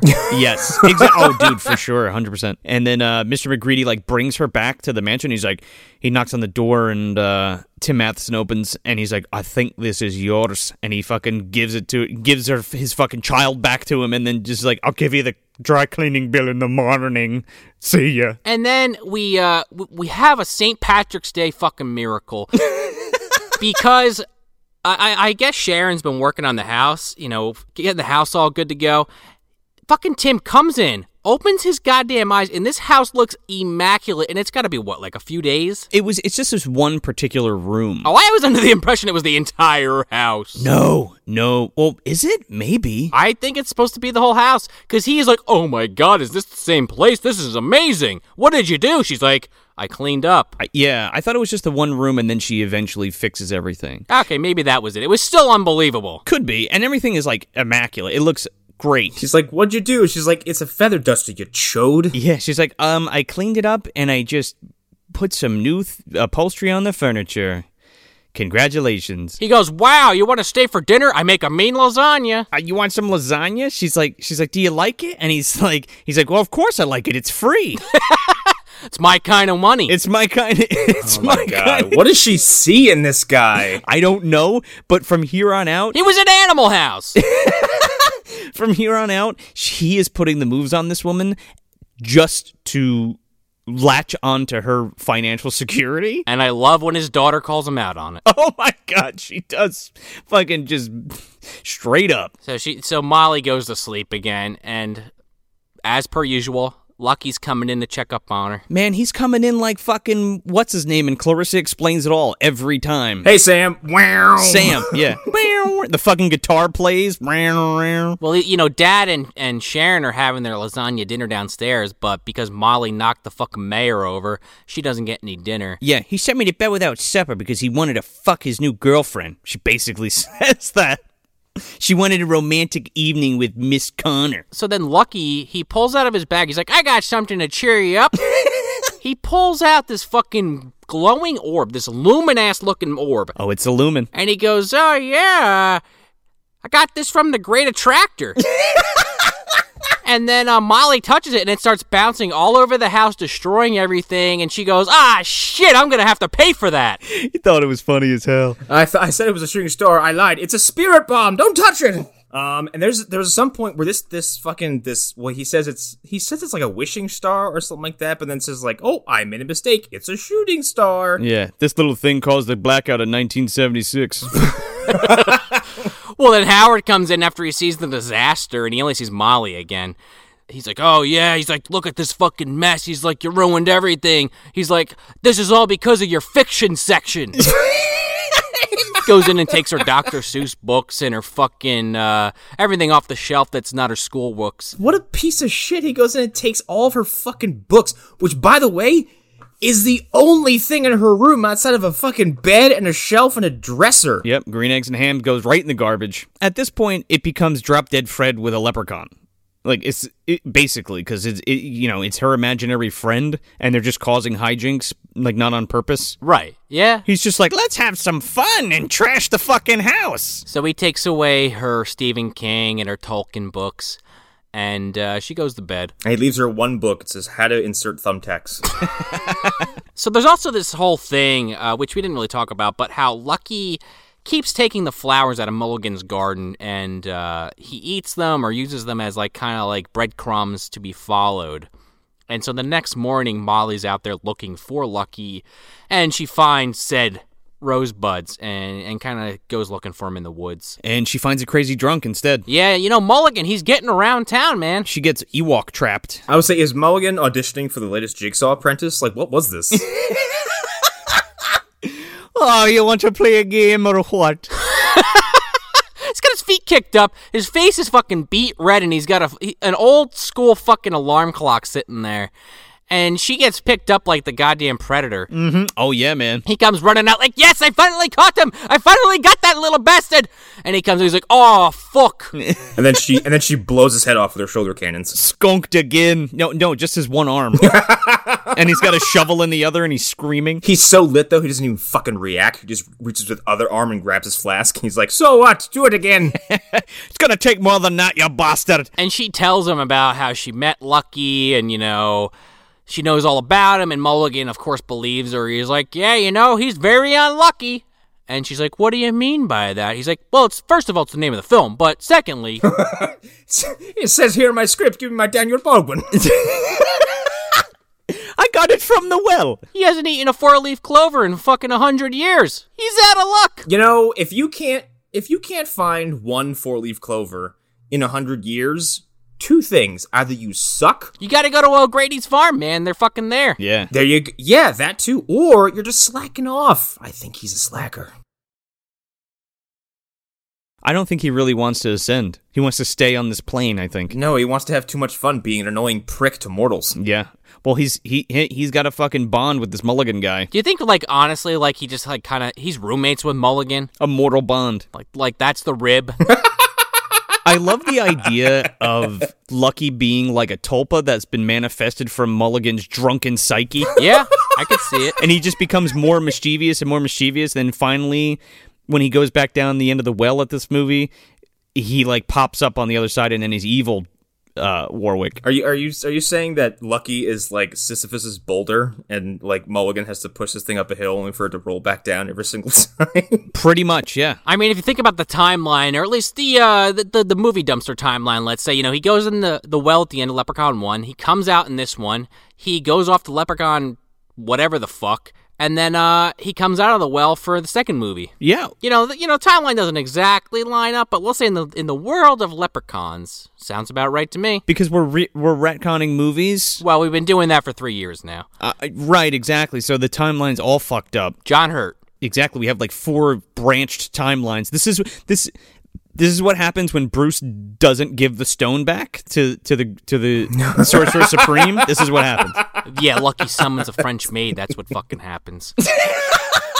Whoops. Whoops. Boliboo. Well, this French maid, she walks up saying "oops," and uh, a fucking table's set up, and uh, they're ready to eat this four-leaf clover because surprise, Molly's got one for him. yeah, and the butler's blossom. Oh yeah. Yeah, you know, to be fair, it's probably not the French maid. It is Blossom. You're right. No, he's all cleaned up, man. He's looking good. so they're sitting down, and he's like, he's like, I heard the four leaf clover is excellent. And he's like, she's like, I got something to tell you. Th- Can I? Can we just can we unpack this whole setup real quick? Because it's kind of bizarre. Okay. Go for it. Yeah, because like he's like he summons a fucking butler. Uh, like you said, Blossom. He's like he's like you, and then he steps aside, and there's a fucking like a romantic dinner table set up with like a tablecloth and like candelabras and like I thought champagne glasses or something. And he sits down. and He's like, I've heard the four leaf clover here is good. And then Molly's like, I want a divorce or something. like that's the tone of this whole fucking scene. It's so bizarre. I mean, honestly, he had that table prepared for Mulligan for years, so that's where all the alcohol comes in. I was gonna say that's this is where he takes the starfish, wines him and dines him. oh, yeah, he puts him under the table and just starts fucking going at it. I can't. That's why he was so distracted during this conversation. That's right. he was getting starfish. Huh? Say that again, Molly. I missed that. no, four leaf clover, you have one? Oh, you don't? Uh, all right, just wait a minute. I have to finish. Under the table, you hear like. "Ee-bee-bee-bee-bee." And then it like rolls away, just dripping shit, green shit all over the ground behind it. Ew. This is the filthiest episode we've ever done. I think that's worse than Denise Richards taking a shit. oh my god. Yeah, she's like, I gotta tell you something, Lucky. It's not a four leaf clover. It's a three leaf clover, and I ripped one of them in half. And he's like, You lied to me. She's like, Yep. But you lied to me too because you're an unlucky fuck. Do something about it, small man. No, because she like calls him out. She's like, Yeah, well, guess what? You didn't eat a fucking four leaf clover in a hundred years, and you have no good luck. And all you've been doing is causing me misery. I mean, He's like, but it's still luck, even though it's bad. And she's like, that doesn't make any sense. don't you hit me with semantics, you fucking bastard. And then he does some uh, post oral sex crying and uh, admits that he's a loser and his life sucks. Oh yeah, And she kind of comes over and she gives him a fucking massage on the back and she's like, It's okay. We're going to go find one together. And he's like, Really?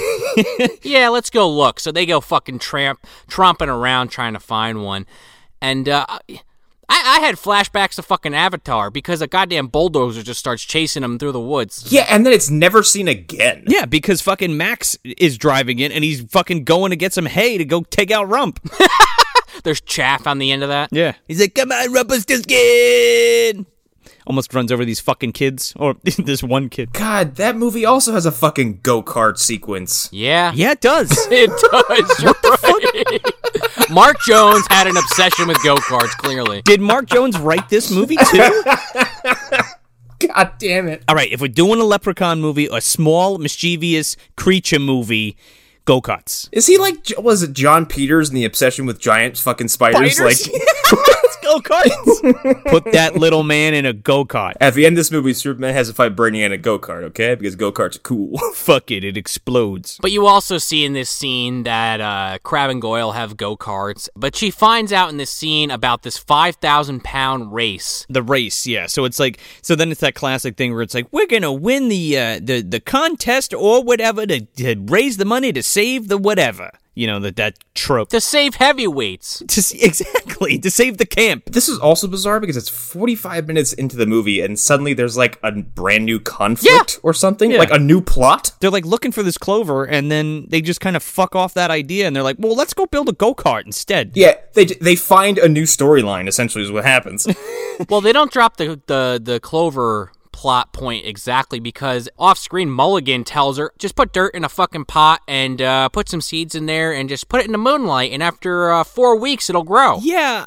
And she's like, and even Lucky's like, well, that's stupid because by that time the house will be demolished. Also, they're looking, just real quick, they were looking for clovers like in a dirt pile in the middle of the woods. Right. Well, okay. That's that's why the uh, crab and goyle are there because Mulligan comments. He says, uh, "Yeah, you know, you're not gonna find any four leaf clovers around here. Those two fucking kids keep running over all the grass. Oh, is that what it is? yeah, they keep fucking up all the uh, fields and whatnot with these go karts. What are they doing over there? Being assholes." they, they're driving all the way over to this property, They're driving go-karts in the woods. I guess. I mean, I think Molly tries to stay within like a, a square mile of the house, so she doesn't really get that far. That's how she misses out on all the fucking rawhead carnage. It's possible. yes, the next town over. It's like uh, it's in all the newspapers. yeah. Lo- local town terrorized by giant boner.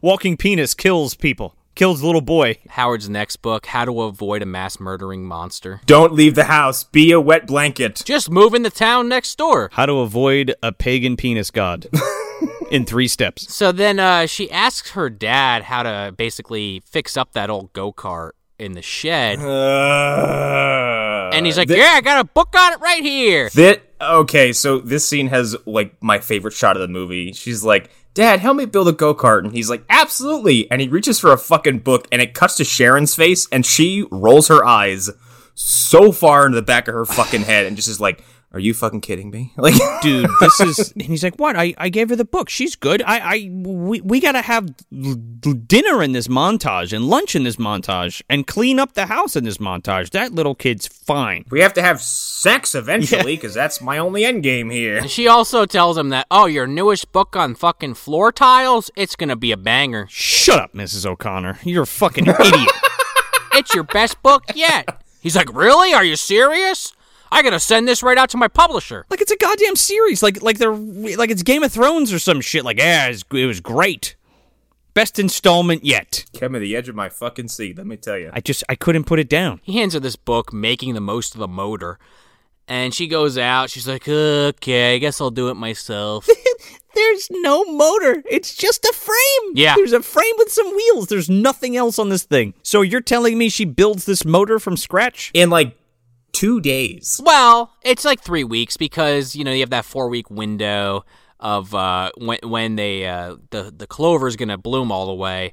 And, you know, spoilers for the end of the film, it blooms like literally at the end of the film. So you got to think about three weeks. Mm. Yeah, which is ridiculous. Which also paints a picture of three weeks of a dad inside trying to fuck his interior decorator while his daughter is out in this dingy wooden beat up shed trying to build a fucking motor. Yeah. They don't even eat meals with her. They eat it together. Yeah. Yeah. And they cook together and the kid just is is seemingly uh Absent. you know, quarantined in this fucking shed. with, with a leprechaun that nobody can see. with a leprechaun eating bugs and shit. It's like raining and she has her face against the glass. He's like, I don't see a go kart built yet, honey. Where's the engine? Meanwhile, Mulligan's in the corner going, "Oh, Spanish ladies." ooh." He's just swimming with bow-legged leprechauns, you fuckers. Argh. He's like duct taped his arm back on. He shows him her tattoo of a clo- four-leaf clover. right above his scar. yeah, right above his. You see that weed whacker? They go out of their way to show Howard fucking putting all his shit on the shelves and, and cleaning this house up. Because uh, later in the film, they're going to go out of their way to show him taking all the stuff off the shelves and putting it into his trailer. They must have shot these scenes back to back. yeah, that's what I was thinking.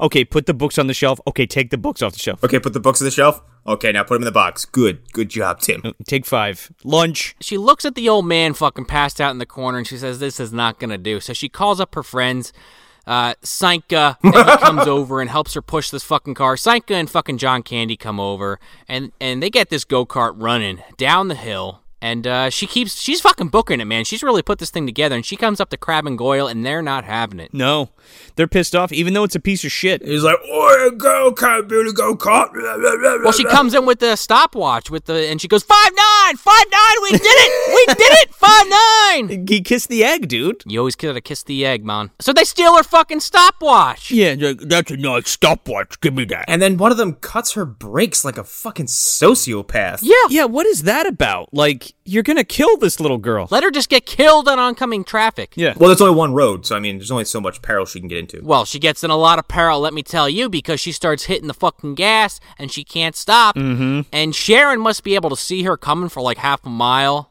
And she she just stands there like in fucking Austin Powers, bringing it back to an old joke of the show Stop! for, for the longest fucking time. Get out of the way! I know, dude. And it, it's also, I think we see the starfish run across a fucking field or some shit while she's out of control. She runs over it and it fucking spurts out a little cum. yeah, it does something bizarre. It's like by a puddle, and then it's like runs over the tide, and it's like. "Ah, bah, bah, bah, bah." Lucky runs over and he's like, "Oh, you almost, you almost squished me favorite starfish." She gets towards the property, and like Sharon pulls a fucking Charlize Theron from Prometheus, and just like doesn't run from the fucking donut ship, and just keeps staying in its fucking trajectory the whole time. Yeah, and sh and then and then finally she falls into like a fucking bunch of crates or some shit. And I love how Tim Matheson runs out and he's like, "Holy shit!" And he, and you think he's like, "Oh my daughter." He runs right over to O'Connor and he's like, "Oh my god, are you okay? Are you all right?" And he just looks over at Ma and he's like, "You're a real fucking asshole. You know that? You could have killed her." this kid's kid has been in a high speed wreck, and he's like, "You're such a fucking loser. I hate you." You- what an asshole. he just goes, Look what you did, you little jerk. Yeah, look what you did, you little jerk. So they're like in the house and they're like, you know, she's like reprimand he's like reprimanding her. And this is where she drops like a bunch of bangers on dad because he's like he's like, you know, I, I, I took her away from everything and, I, and and you know, I just can't figure out what her problem is. She's she's got nothing left to lose. She doesn't have any friends, no mom. What the fu- I don't get it. I've stripped her of all her joy. There should be nothing else. and I took her books away, so she should be, you know, conforming all by now. That's how it works, right? Yeah. He goes, I don't know how to communicate with my daughter. And Sharon's like putting her arm over her shoulder, like, All right, Howard, let me let you in on a secret. You're a fucking horrible father. You don't even make any effort. Yeah. You basically berate the poor girl at every given fucking turn. And uh, you, you handed her a book and told her to figure it out. Like, she kind of wanted you to do it with her. It was pretty fucking obvious. And he's like, Yeah. What? Re- wait, wh- really? And while I'm okay with it, you are pathetically trying to get in my pants. Yeah.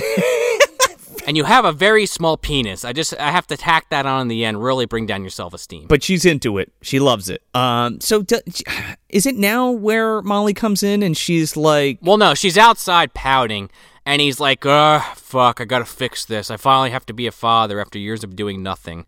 And he goes outside with his coat on. He's like, "You know what? I thought, uh, I thought we could have a conversation." And she's like, "Well, can I talk first?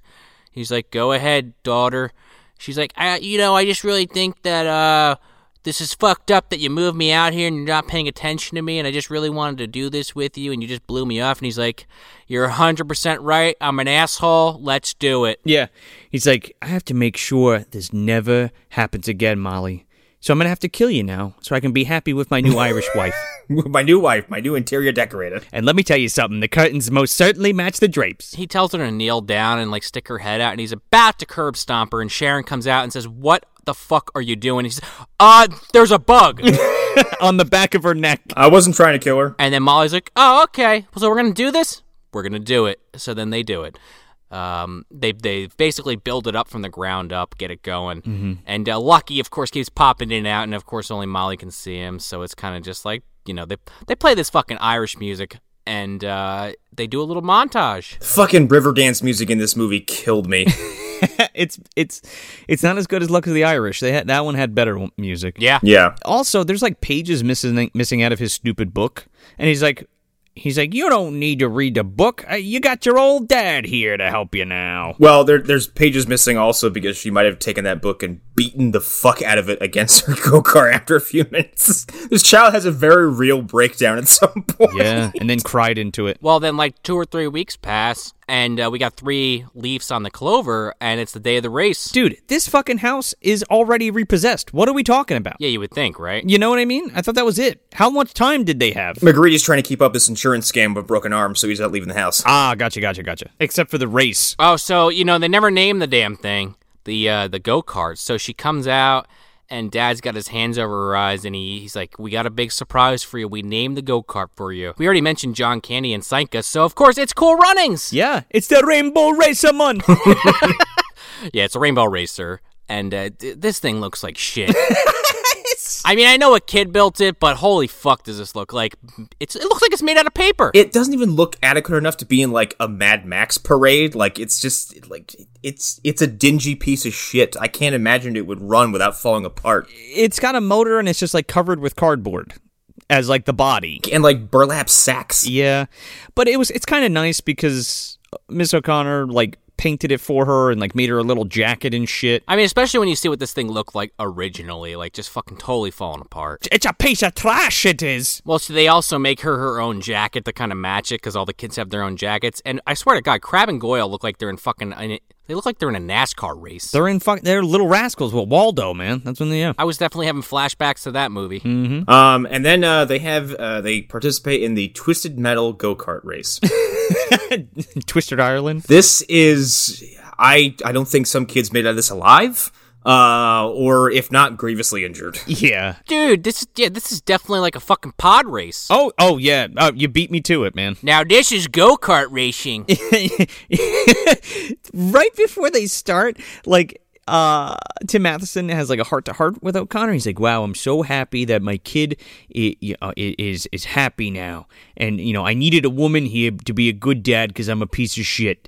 And uh, my did my dead wife did everything, so I I don't know what I'm doing. Thanks for helping me. And you have a steady paycheck. I mean, you're great. I mean, you're wonderful. Uh, kiss me. And then his fucking ears perk up because he hears that there's a five thousand pound prize. He goes, "Wait a second, there's money involved with this? Wait a minute, what? oh, that that could save my house." Why didn't I care sooner? Pushes her over.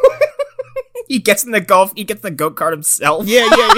yeah. rips her out of it. He's just fucking knees are up to the steering wheel. He's literally like kicking children, like Yeah, he's like reaching over and like pulling him out of their go karts and like throwing him by the neck. Like, because he's so much bigger. So Aunt Petunia shoots off a fucking rocket launcher and starts the race. and like, uh, Crab and Goyle have like speed racer gadgets on their fucking go karts, and they have comms they can talk to each other in. Yeah. they're like, they're like, get that guy, throw the oil slick, fire the missiles, and they have crosshairs on their fucking their their windshields. Like, And Molly is dead fucking last. yeah, Oh, because they got to get this little fucking caveat in there that her uh, cart wouldn't start, so Dad has to push her to start.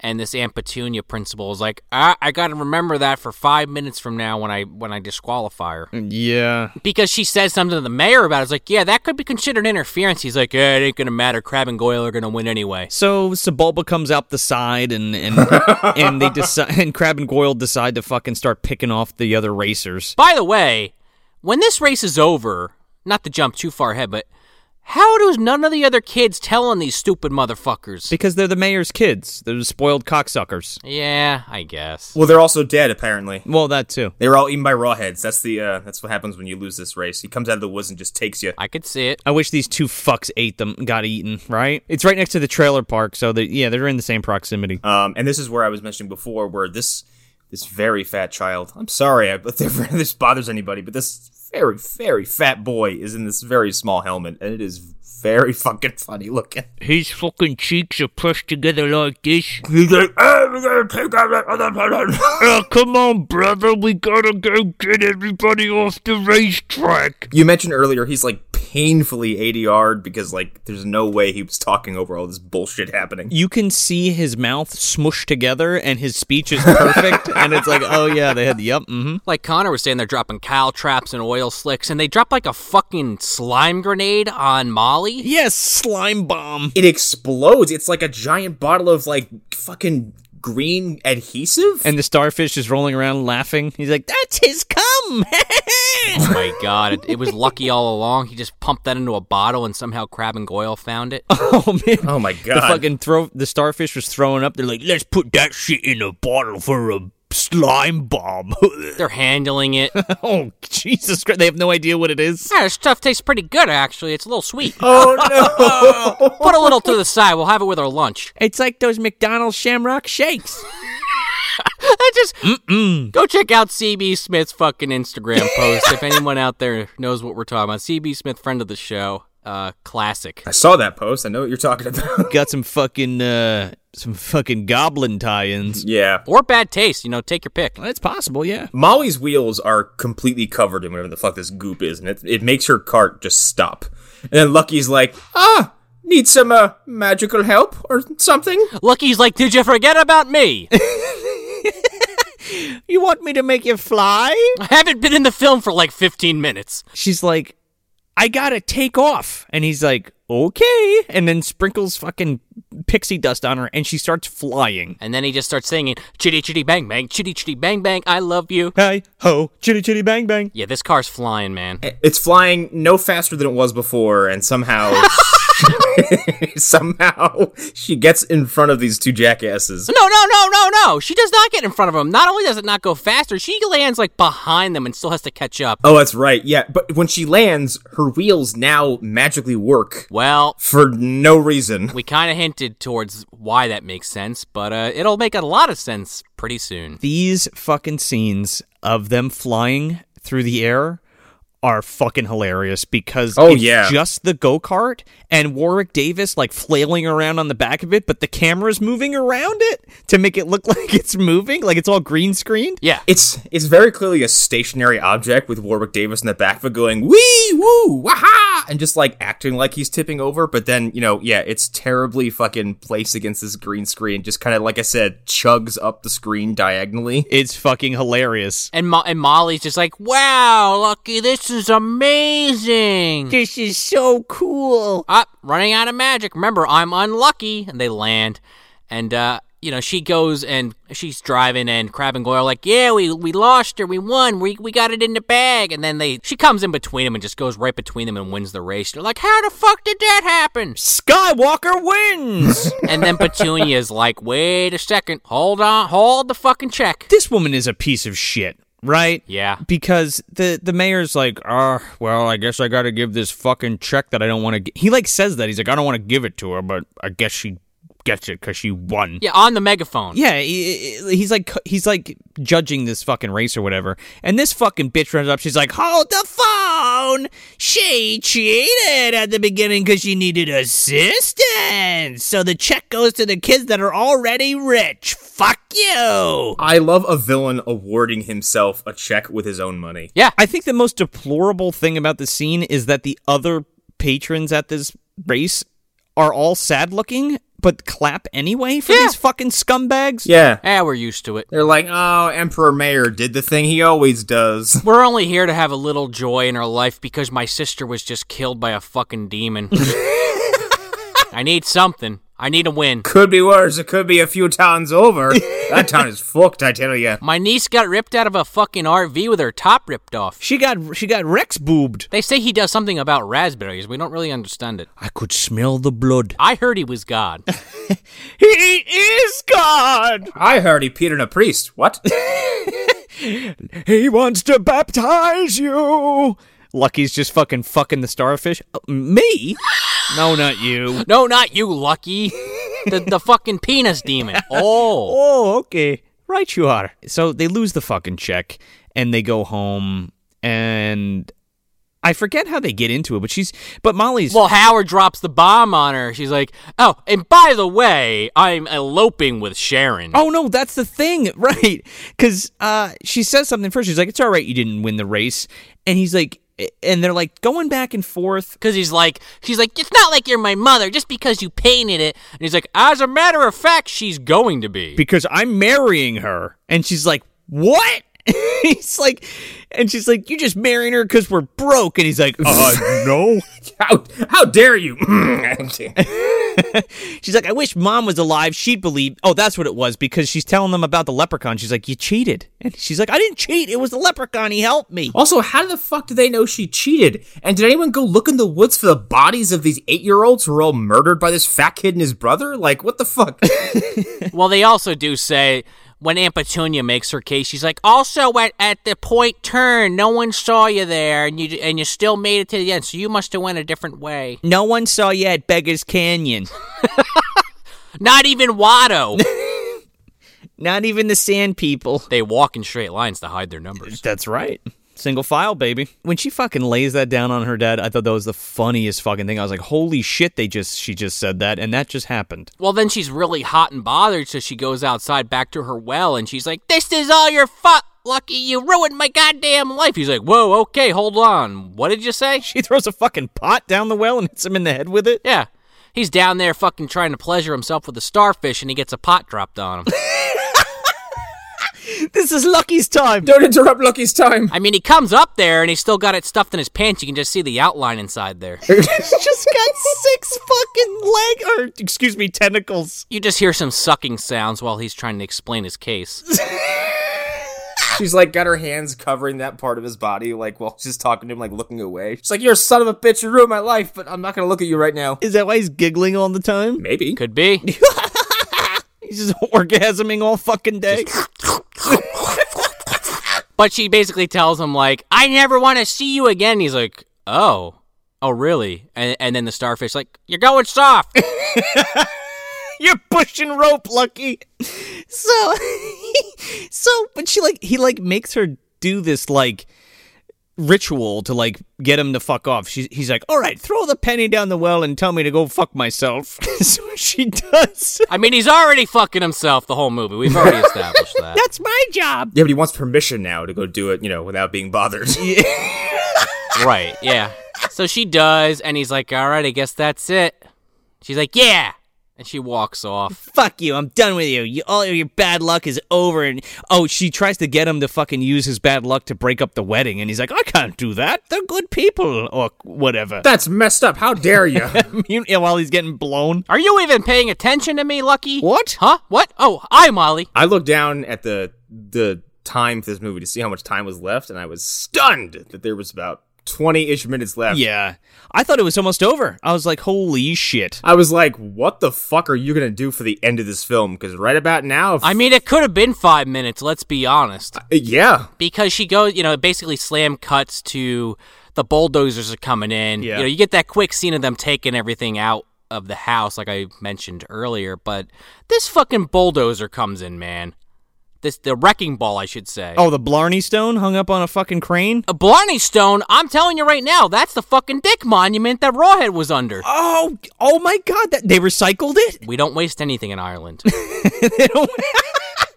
I gotta tell you though, too, just real quick, this montage of them packing up the house is just like shots of the production wrapping up. yeah. Yeah. Also, like at some point, they start f- like again with Prancer. It starts being filmed like a horror film. Yeah, it's weird. Like they ramp up the tension all of a sudden because like the fucking bulldozer's there, and this mayor has a fucking he has an erection you can see from space for trashing this house, this old historical fucking monument, this- Yeah. this ancient Irish castle. He's like, he's like, I want it bulldozed right now. Gonna build Ireland's first McDonald's here. A, a fucking oh, what is the one from Coming to America? McDowell's. A McDowell. Yeah, he's like, I'm gonna put the first McDowell's here. We're gonna build a McGreedy's.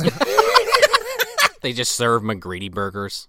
We're not really sure what's in them, but Haggis burgers, baby. yeah, yeah, he's close to Scotland. It makes sense. if only she had little tiny dinosaurs to help her out with this. Or geckos. It's possible. Better than a leprechaun. So, like, then this movie just decides to go crazy as if it hasn't done that before. yeah, Suddenly, the music is like, bam, bam, bam, like, it starts getting really fucking tense. And then, like, they're like, up, yep, the house is gonna get destroyed. And Dan's like, oh, look, a letter. and I was like, what the fuck is this? And this is the point of the movie where you're like, oh, the redemption. no, right. No, it's a Jelly of the Month Club fucking letter. You bet it is. Here comes the Deus Ex Machina. He's like, this must be the advance from my publisher. And he opens it up and he's like, hello, Mr. Howard. We regret to inform you. It's just a picture of the middle finger. it's just a rejection letter. If this isn't the biggest bag over the head punch in the face I ever got, god damn it! Just starts punching fucking Sharon in the face. He doesn't get the money for the no. Yeah, I'm sitting there watching the movie like, what? I said the same thing. I was like, wait a second. They lose sight of their fucking child during the chaos. Yeah, right. So I'm like, oh, there must be something else that's going to happen. So Molly runs into the fucking house to get the four leaf clover that didn't bloom yet. Yeah, and then she gets hit with a fucking piece of artwork. That's my sculpture. I didn't buy it. Don't let me die like this. you think I want to die like this? she goes missing and like Sharon is waving at construction workers like there's a child in the house and they're like, fuck your kid. this guy could care less. He's like, I'm getting fucking paid to knock this house down, and I'm gonna start in her bedroom. he might as well have flicked a fucking cigarette at her. It's just like I don't I don't care. This woman is screaming directly in this man's face, and he's just like, "Whoop, whatever." And like Howard is like trying to get in the house, and four men are like, "You can't go in there. We're about to trash the place." And she's like, "My daughter's in the house," and they're like, "Too bad. So sad." Nobody's in there. Forget it. She goes in to get the clover because it's been four weeks, and she's like, It's got four leaves! It's got four leaves, Lucky! And then, you know, she gets creamed. She gets fucking wrecked by a wrecking ball. This fucking Blarney Stone wrecking ball comes careening into the, her fucking bedroom window and explodes. There's a huge explosion. It fucking explodes. Specifically, her window is the first room they decide to demolish. And she goes flying across the room. and we're not exaggerating when we call this a mansion. This thing is fucking gigantic. Oh, yeah. Like, I don't even think they've been in every room in the four weeks they've lived here. No. And like this is shot super straight too. So like you have like horrified reactions from Howard and Sharon. It's shot in slow motion. The music is ramped up. She gets hit. She falls over, and the screen fucking fades to black. And you're like, oh, she died again. No, what happens is the fucking the Vir- Viridian City gym leader whites out again, and then we flash back to the fucking bed she's in. Yeah, we leave that 80 minute detour to the actual film. because, oh, she actually just, when those rocks fell on her in the beginning, she's just been knocked out and imagining all this. And then the movie starts over again. And then at some point, I was like, did you just repo mend me? Like, is that what just fucking happened here?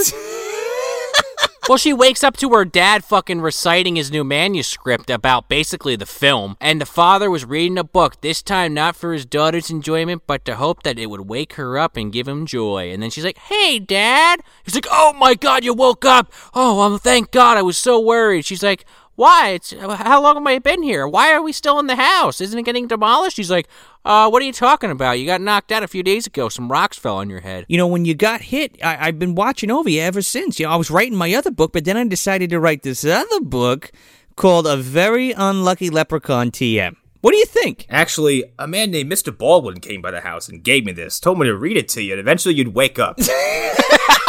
It fell out of the sky on our front doorstep, It's it's like the Wizard of Oz, except you don't actually go anywhere magical. and nobody learns any fucking lessons. No. Nobody learns any fucking lessons, and then this girl is like, I have knowledge from a previous timeline that I will now apply to this one. Oh my god. Oh yeah, dude. She's living her past life experiences. In fact, the whole dream, let's call it, that she had of her father being such a piece of shit couldn't be any further from the truth. I couldn't believe that. This guy is like night and day to his fucking dream version. They paint this guy as such a piece of shit in the I know. the- in most of the film. Mm-hmm. And then here he's just like, "Oh my god, yeah, let's make the go-kart. Let's do it. I love you." This must be what she thinks of this guy. I am fucking positive that uh, that is how the movie originally ended, and the and the studio was like, "What are you crazy?" Oh, this this screams of reshoots just because of the way it's structured. And like Yeah. Remember how we said like for Thirteenth Warrior, the ending of that movie is fine, but definitely feels like it's trying to wrap that shit up. Oh yeah, Um, this is like it, the movie restarts and gives you an abridged version of the entire film in three and a half minutes. just to give you a happy ending. but like you guys are saying, she knows all the best ways to go about it now. Yeah, but like I feel like the sad ending was the original ending, and they were like, "You can't do that. What are you fucking crazy?" Prancer. Let's let's keep referencing that. And now the way it's structured, it looks like a fucking time travel film because this girl wakes up and has a like uses all this knowledge from a premonition she had while she was unconscious. I got a crack, dude. we see a sundial in a few shots, and that is Sigvaldson's magic sundial. I, I- you know, honestly, I could believe it after the events of this film. It's like a primitive time turner, dude. Well, she goes and she wins the race again, but this time she doesn't quote unquote cheat. And also, there's like an implication that like Lucky isn't real, even though we saw him prior to this fucking rocks falling on her head. Yeah, and then she doesn't interact with him the whole time between all of this. Right. Like at all. The pisser is, after all that, you know, Dad and Sharon still get together, but he still doesn't get enough fucking money to pay off fucking McGreedy. yeah. They're still gonna knock it down. It's a good thing you won that go kart race. Too bad we didn't get any money. Slam cut to a wrecking ball again. Dread it, run from it. Run from The it. Blarney Stone comes all the same. In time, you will learn what it's not like to be demolished. She also fails to mention that the next town over is going to be murdered by some fucking penis demon in a few days. She could have avoided a lot of misery, and she just decides not to tell anyone about that. she keeps that B plot of her dream to herself. Yeah. Well, that's well e, because that's that's McGreedy's whole thing. Like he wants to open a metropolis to, to like cover that all up. Like, nah, there's no killer penis demon. What are you talking about? Are you saying he wants to gentrify rawhead problems? You bet your fucking sweet ass, pagan. What's that? So yeah, we we then recycle most of the fucking footage from this wrecking ball sequence. well, except McGreedy doesn't have a broken arm this time. No. So I guess that didn't happen in this timeline. The letter shows up again, and I, when he first started reading it, I fucking fell the fuck over because I'm like, this will be the correction. This will be everything's positive. He opens it up and he's like, we regret to inform you, and I was like. And then, but then he's like, "But we're interested in your stupid children's story that's probably nonsensical and doesn't have an ending." That you didn't submit, somebody else did. Yeah, that you didn't submit, and we'd like to whatever pay you for that. And then he walks over to McGreedy. He's like, "Ha ha! I am a successful author." It just happens to be this check is the exact amount I owe you. Here you go. And then he stuffs it down his fucking throat. Yeah. Also, just real quick, you were saying that like it's all recycled shots of the wrecking ball scene, except one. There's one shot where the for, the one foreman guy comes up and he's like, "Oh, you look real sexy with that megaphone, boss." and he's like, "What?" He's like, "Fuck off." oh, I could be your Aunt Petunia. It's- it could have been me. He fucking hits Petunia with the wrecking ball. Like, oh no, what happened? Yeah, she mysteriously disappears. She floats off. Um, y- uh, you know, she doesn't interact with Lucky this entire time in this timeline. Also, it's like heavily implied Lucky was the one that sent it to the publisher. Right. So she goes over to the well to like see if Lucky's still there. And I'm pretty sure it turns out that like even though this is all a dream, the leprechaun still helped her because she got the four-leaf clover Right. from the room. This is this is like when I said holiday switch. This is like the fucking gifts from the parallel timeline, Yes. like seeping over into the actual reality, like where it's just a, it's a massive fucking plot hole. Yeah, and it's like this is th- what this doesn't make any sense. So uh, apparently the the the clover she was growing in the Well, she grows it again. That's the thing. She basically repeats her actions. oh that's right that's right that's right yeah yeah yeah But you're right. It, it doesn't really add up. And and you know, No. Why would she not interact with this guy for four weeks? And also, I just want to say, you slept for a few days and you lived four fucking weeks. That is a long dream. I'm just gonna put it out there. Well, that shit happens all the time, dude. With like out of body experiences and stuff, people pass out and live entire like lives. There was a Junji Ito comic about it. Go look it up. It's called Long Dream. It's fucking disturbing. Yeah. But yeah, so so Lucky comes out of the well, and believe it or not, he has a fucking starfish on his penis again. so you know, not only is it in the dream, he's still fucking doing. He's still fucking fucking it. She's always interrupting him too when he's fucking that thing. I mean, thank God she does because otherwise Mulligan was never gonna catch this poor bastard. Don't you think he'd be a little hydr- dehydrated by this point? It's always on him in his fucking drawers. He just he has a fucking IV set up down there, just constantly hooked up to it. He just yeah, he, like he keeps it like attached to like one of his nipples, and he, and he just breaks it off when he needs it. This is me jacking off electrolyte bag. I gotta, I gotta make me quota for McDonald's. That's why they only have it once a year, dude. But anyway, Yeah, Lucky's got to build it up, sperm bank. he freezes it. Well, that's why it's a frozen delight, man. That's why the ice cream machine always breaks because it's just you know. It's all gunked up. It's- by the way, those machines fucking stink. So there's a visual for you guys. It all adds up. So yeah, Mulligan catches Lucky finally after years of trying. while he's talking to Molly, like they're having a heart to heart, and he fucking just bags this motherfucker. Mulligan walks up and he's like, ah, you son of a bitch, I caught you. oh, he's boozing hard too. He's like, oh, I got ya. Um, and Lucky's like, oh no, you caught me. Oh no. Here's this pot of gold we haven't seen since the first 20 minutes of the movie. And Molly's like, wait a second, I thought that was mine. yeah. Eh, it's fake. Don't worry about it. yeah, it's chocolate. Uh, Lucky's just like, okay, Mulligan, it was all part of my plan. Here's the gold. Enjoy it.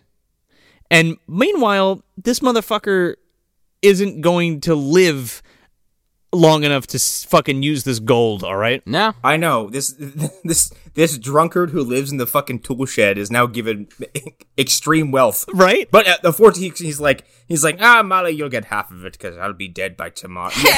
Let's be real. He's probably going to have a stroke like fucking O'Grady and Leprechaun before he even gets a chance to spend a dime of it. The next shot is him sprawled out in the dirt and the gold spilled everywhere. Like He gets the gold and just has a fucking heart attack like he's been doing it his whole life and finally gets it. Yeah, while Crystal Blue Persuasion plays as the camera fucking spins out into the sky. Oh my god. Yes. So Molly gets half the gold and um it's almost like getting all that money would have solved all the film's problems a long time. Right. Like a ha- like two of these coins would have been enough to fucking pay this debt. What is the point now? The conflict is resolved, and he's like, "You- now you have half of this fucking pot of gold, which in today's value is probably not worth a whole lot. Probably well, there's historic value. Could be priceless. So um you know then he he has the whole speech again about ascending to fucking Lando leprechauns now that he's been caught by Mulligan, but he was already caught Right, yeah. in the previous timeline too. So anyway, I guess my point is like he hasn't been able to find a four leaf clover for a hundred fucking years. and Molly grows it in four weeks. Not only that, but like she's like, Oh, how are you gonna find your way to the land of leprechauns? He's like, It's okay, I'll just follow the scent of four leaf clovers to get there. See? Slacker. He could have done it the whole fucking time, and he's been living in someone's fucking garage. What the fuck are you talking about? Well, they don't have starfishes in fucking the land of the leprechaun, so he had to get his use out of that thing. you think that's what it was? He couldn't take the starfish with him. He's not allowed in the land of leprechauns. He pets it on the fucking head. He's like, "I'm sorry, Patrick. I gotta leave you behind." Even he he pets it on the head, and the fucking cum just spurts out a little. Finally, my sweet release. it just fucks off to like to the ocean. Starts smoking a cigar. it starts smoking a cigar. I gotta make the starfish now. Anyway, so he flies away. And after that, he's like, okay, Molly, fuck off. See you later, starfish. And he fucking flies away, which is hilarious in itself just to see. Because he just floats up like a balloon. Yeah, like, Oh my god, it's it's fucking great. He flies over the house and everything. And they come out and he's like and Tim Athens is like, "Oh, the you know, uh, we they they want to buy the book, Molly, but um uh, it doesn't have an ending." And and uh you hear like off in the distance Warwick Davis go, "Look at look up over the house there, Molly." And Molly's like, "Why don't we put a big rainbow at the end like that one?" And she points up and there's a big fucking rainbow over the house. And then it just cuts to credits. And and then Tim Matheson sees the leprechaun finally because he's gotten his imagination back, and he dies of a fucking heart attack. and his hair turns white like he saw the deadlights. and then and then Sh- Sharon inherits the house.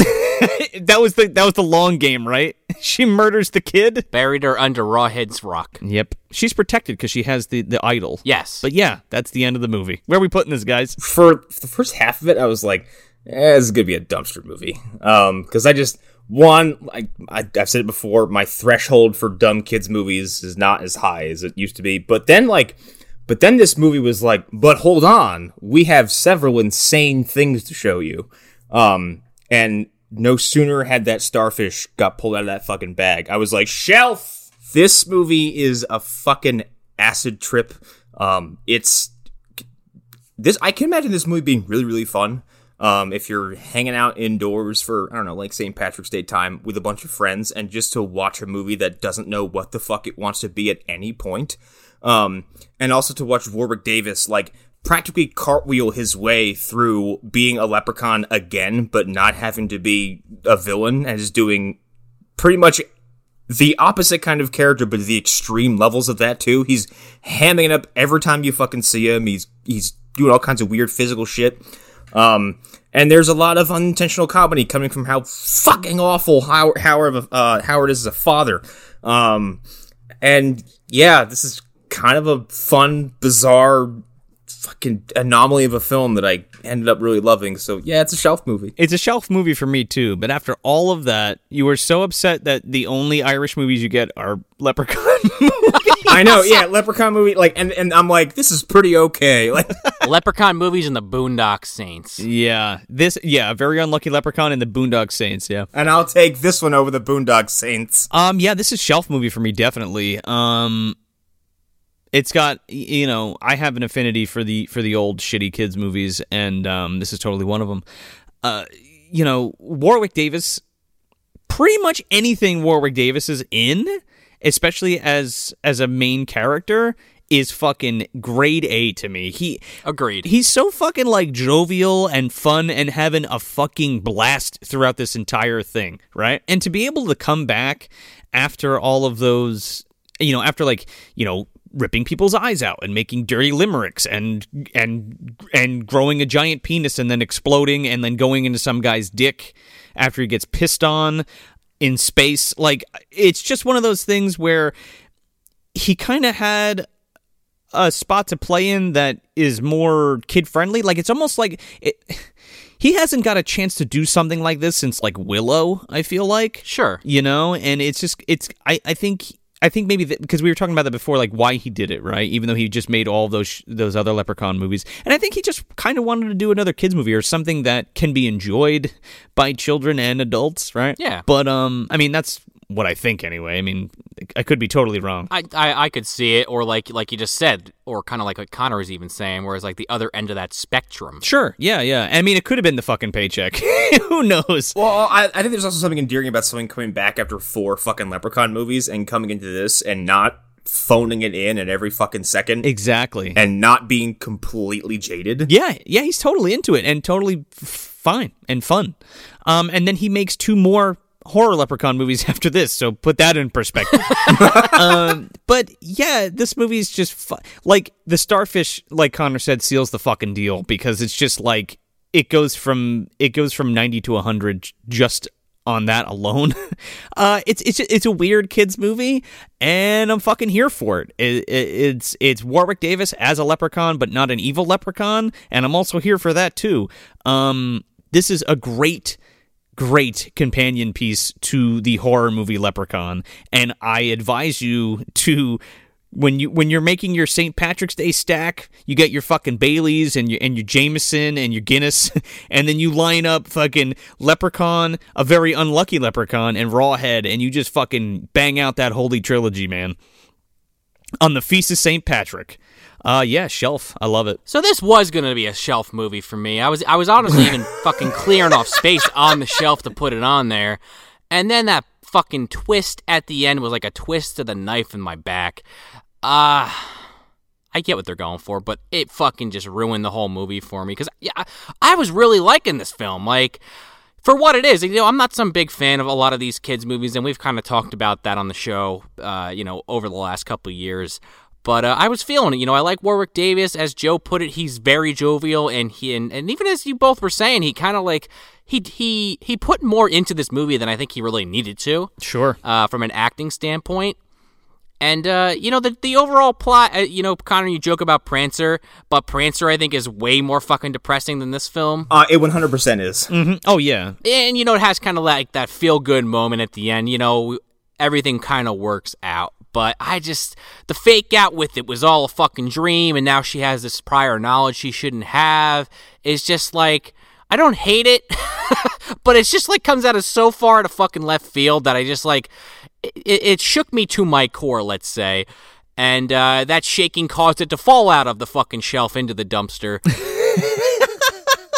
uh, surface level. Still would probably watch this again, but uh, it's sitting up there with some fucking old hamburgers and hot dogs. it's sitting, you know, honestly, with the uh, it's probably sitting up there with some fucking drippy Shamrock Shake. Ooh. That when someone realized what it really was, they spit it out and dumped it in the dumpster because.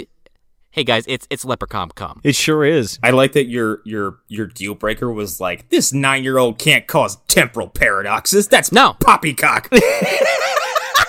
we, we leave that for John Hurt and the Speedsters. uh, and, and, you know, hey, you know, we have our own little universe here. And I, I like to think in the MDU they celebrate St. Patrick's Day. Uh, but in reality, you know, I say that and then realize what the meaning of St. Patrick's Day actually is of the pagans being chased out of Ireland. And, uh, you know, I don't know how Rawhead would feel about that, to be honest. So uh, maybe they wouldn't celebrate it. I don't know. May- Maybe they are. Maybe they're not. I'm not really sure. We might have to phone Rawhead in and- and get his opinion. Yeah, well, yeah, I guess so. He's the protector of that, right? Well, he's eating everybody besides women. Yeah, this is true. He's definitely eating the Christians, as we saw in Rawhead Rex. Top level dumpster covered in some shamrock shake. Little shamrock spooge on there. Yeah, absolutely. I mean, honestly, if you look hard enough, you could see Warwick behind the dumpster with that starfish still attached to his penis. oh boy, that's a visual no one needed. Charnetsky's in line and he's like, When do I get my fucking shamrock shake? When's my turn? well, we all know Charnetsky's not wearing any clothes because GVD told him to take them off. Come here, you little devil. I need that juice. Where's my starfish? It's been missing for years. Quick, quick, Warwick, run. So that's it. That's a very unlucky leprechaun from 1998, directed by Brian Kelly. Hey everybody, if you want some more bad movie goodness, you can check us out at moviedumpsterpodcast.com. Subscribe to us anywhere you listen to your podcast and make sure to leave us a five star review if you dig the show because it helps us get out of the bottom of the dumpster and into more eardrums. Yeah, and if you're on the social medias, you can follow us at Movie Dumpster on Instagram, Facebook, and Twitter. I'm Joel Escola. I'm Sean Lubden O'Rourke. I'm Connor Seamus McGraw. That's my actual middle name, everybody. And I'm Joel Escola, and I don't have any Irish puns or anything like that. But happy St. Patrick's Day, dumpster dwellers. You lied to me. Only because you lied to me first. When? When you said you'd bring me luck. Oh, I, I didn't lie. I did bring you luck. But all of it was bad. Well, a, a minor technicality. You got me into a lot of trouble. My life's a complete mess, and it's all because of you and your unlucky charms.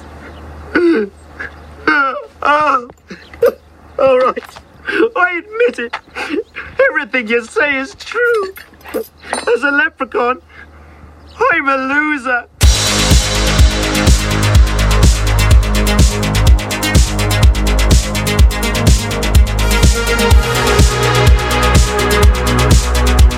Thank you.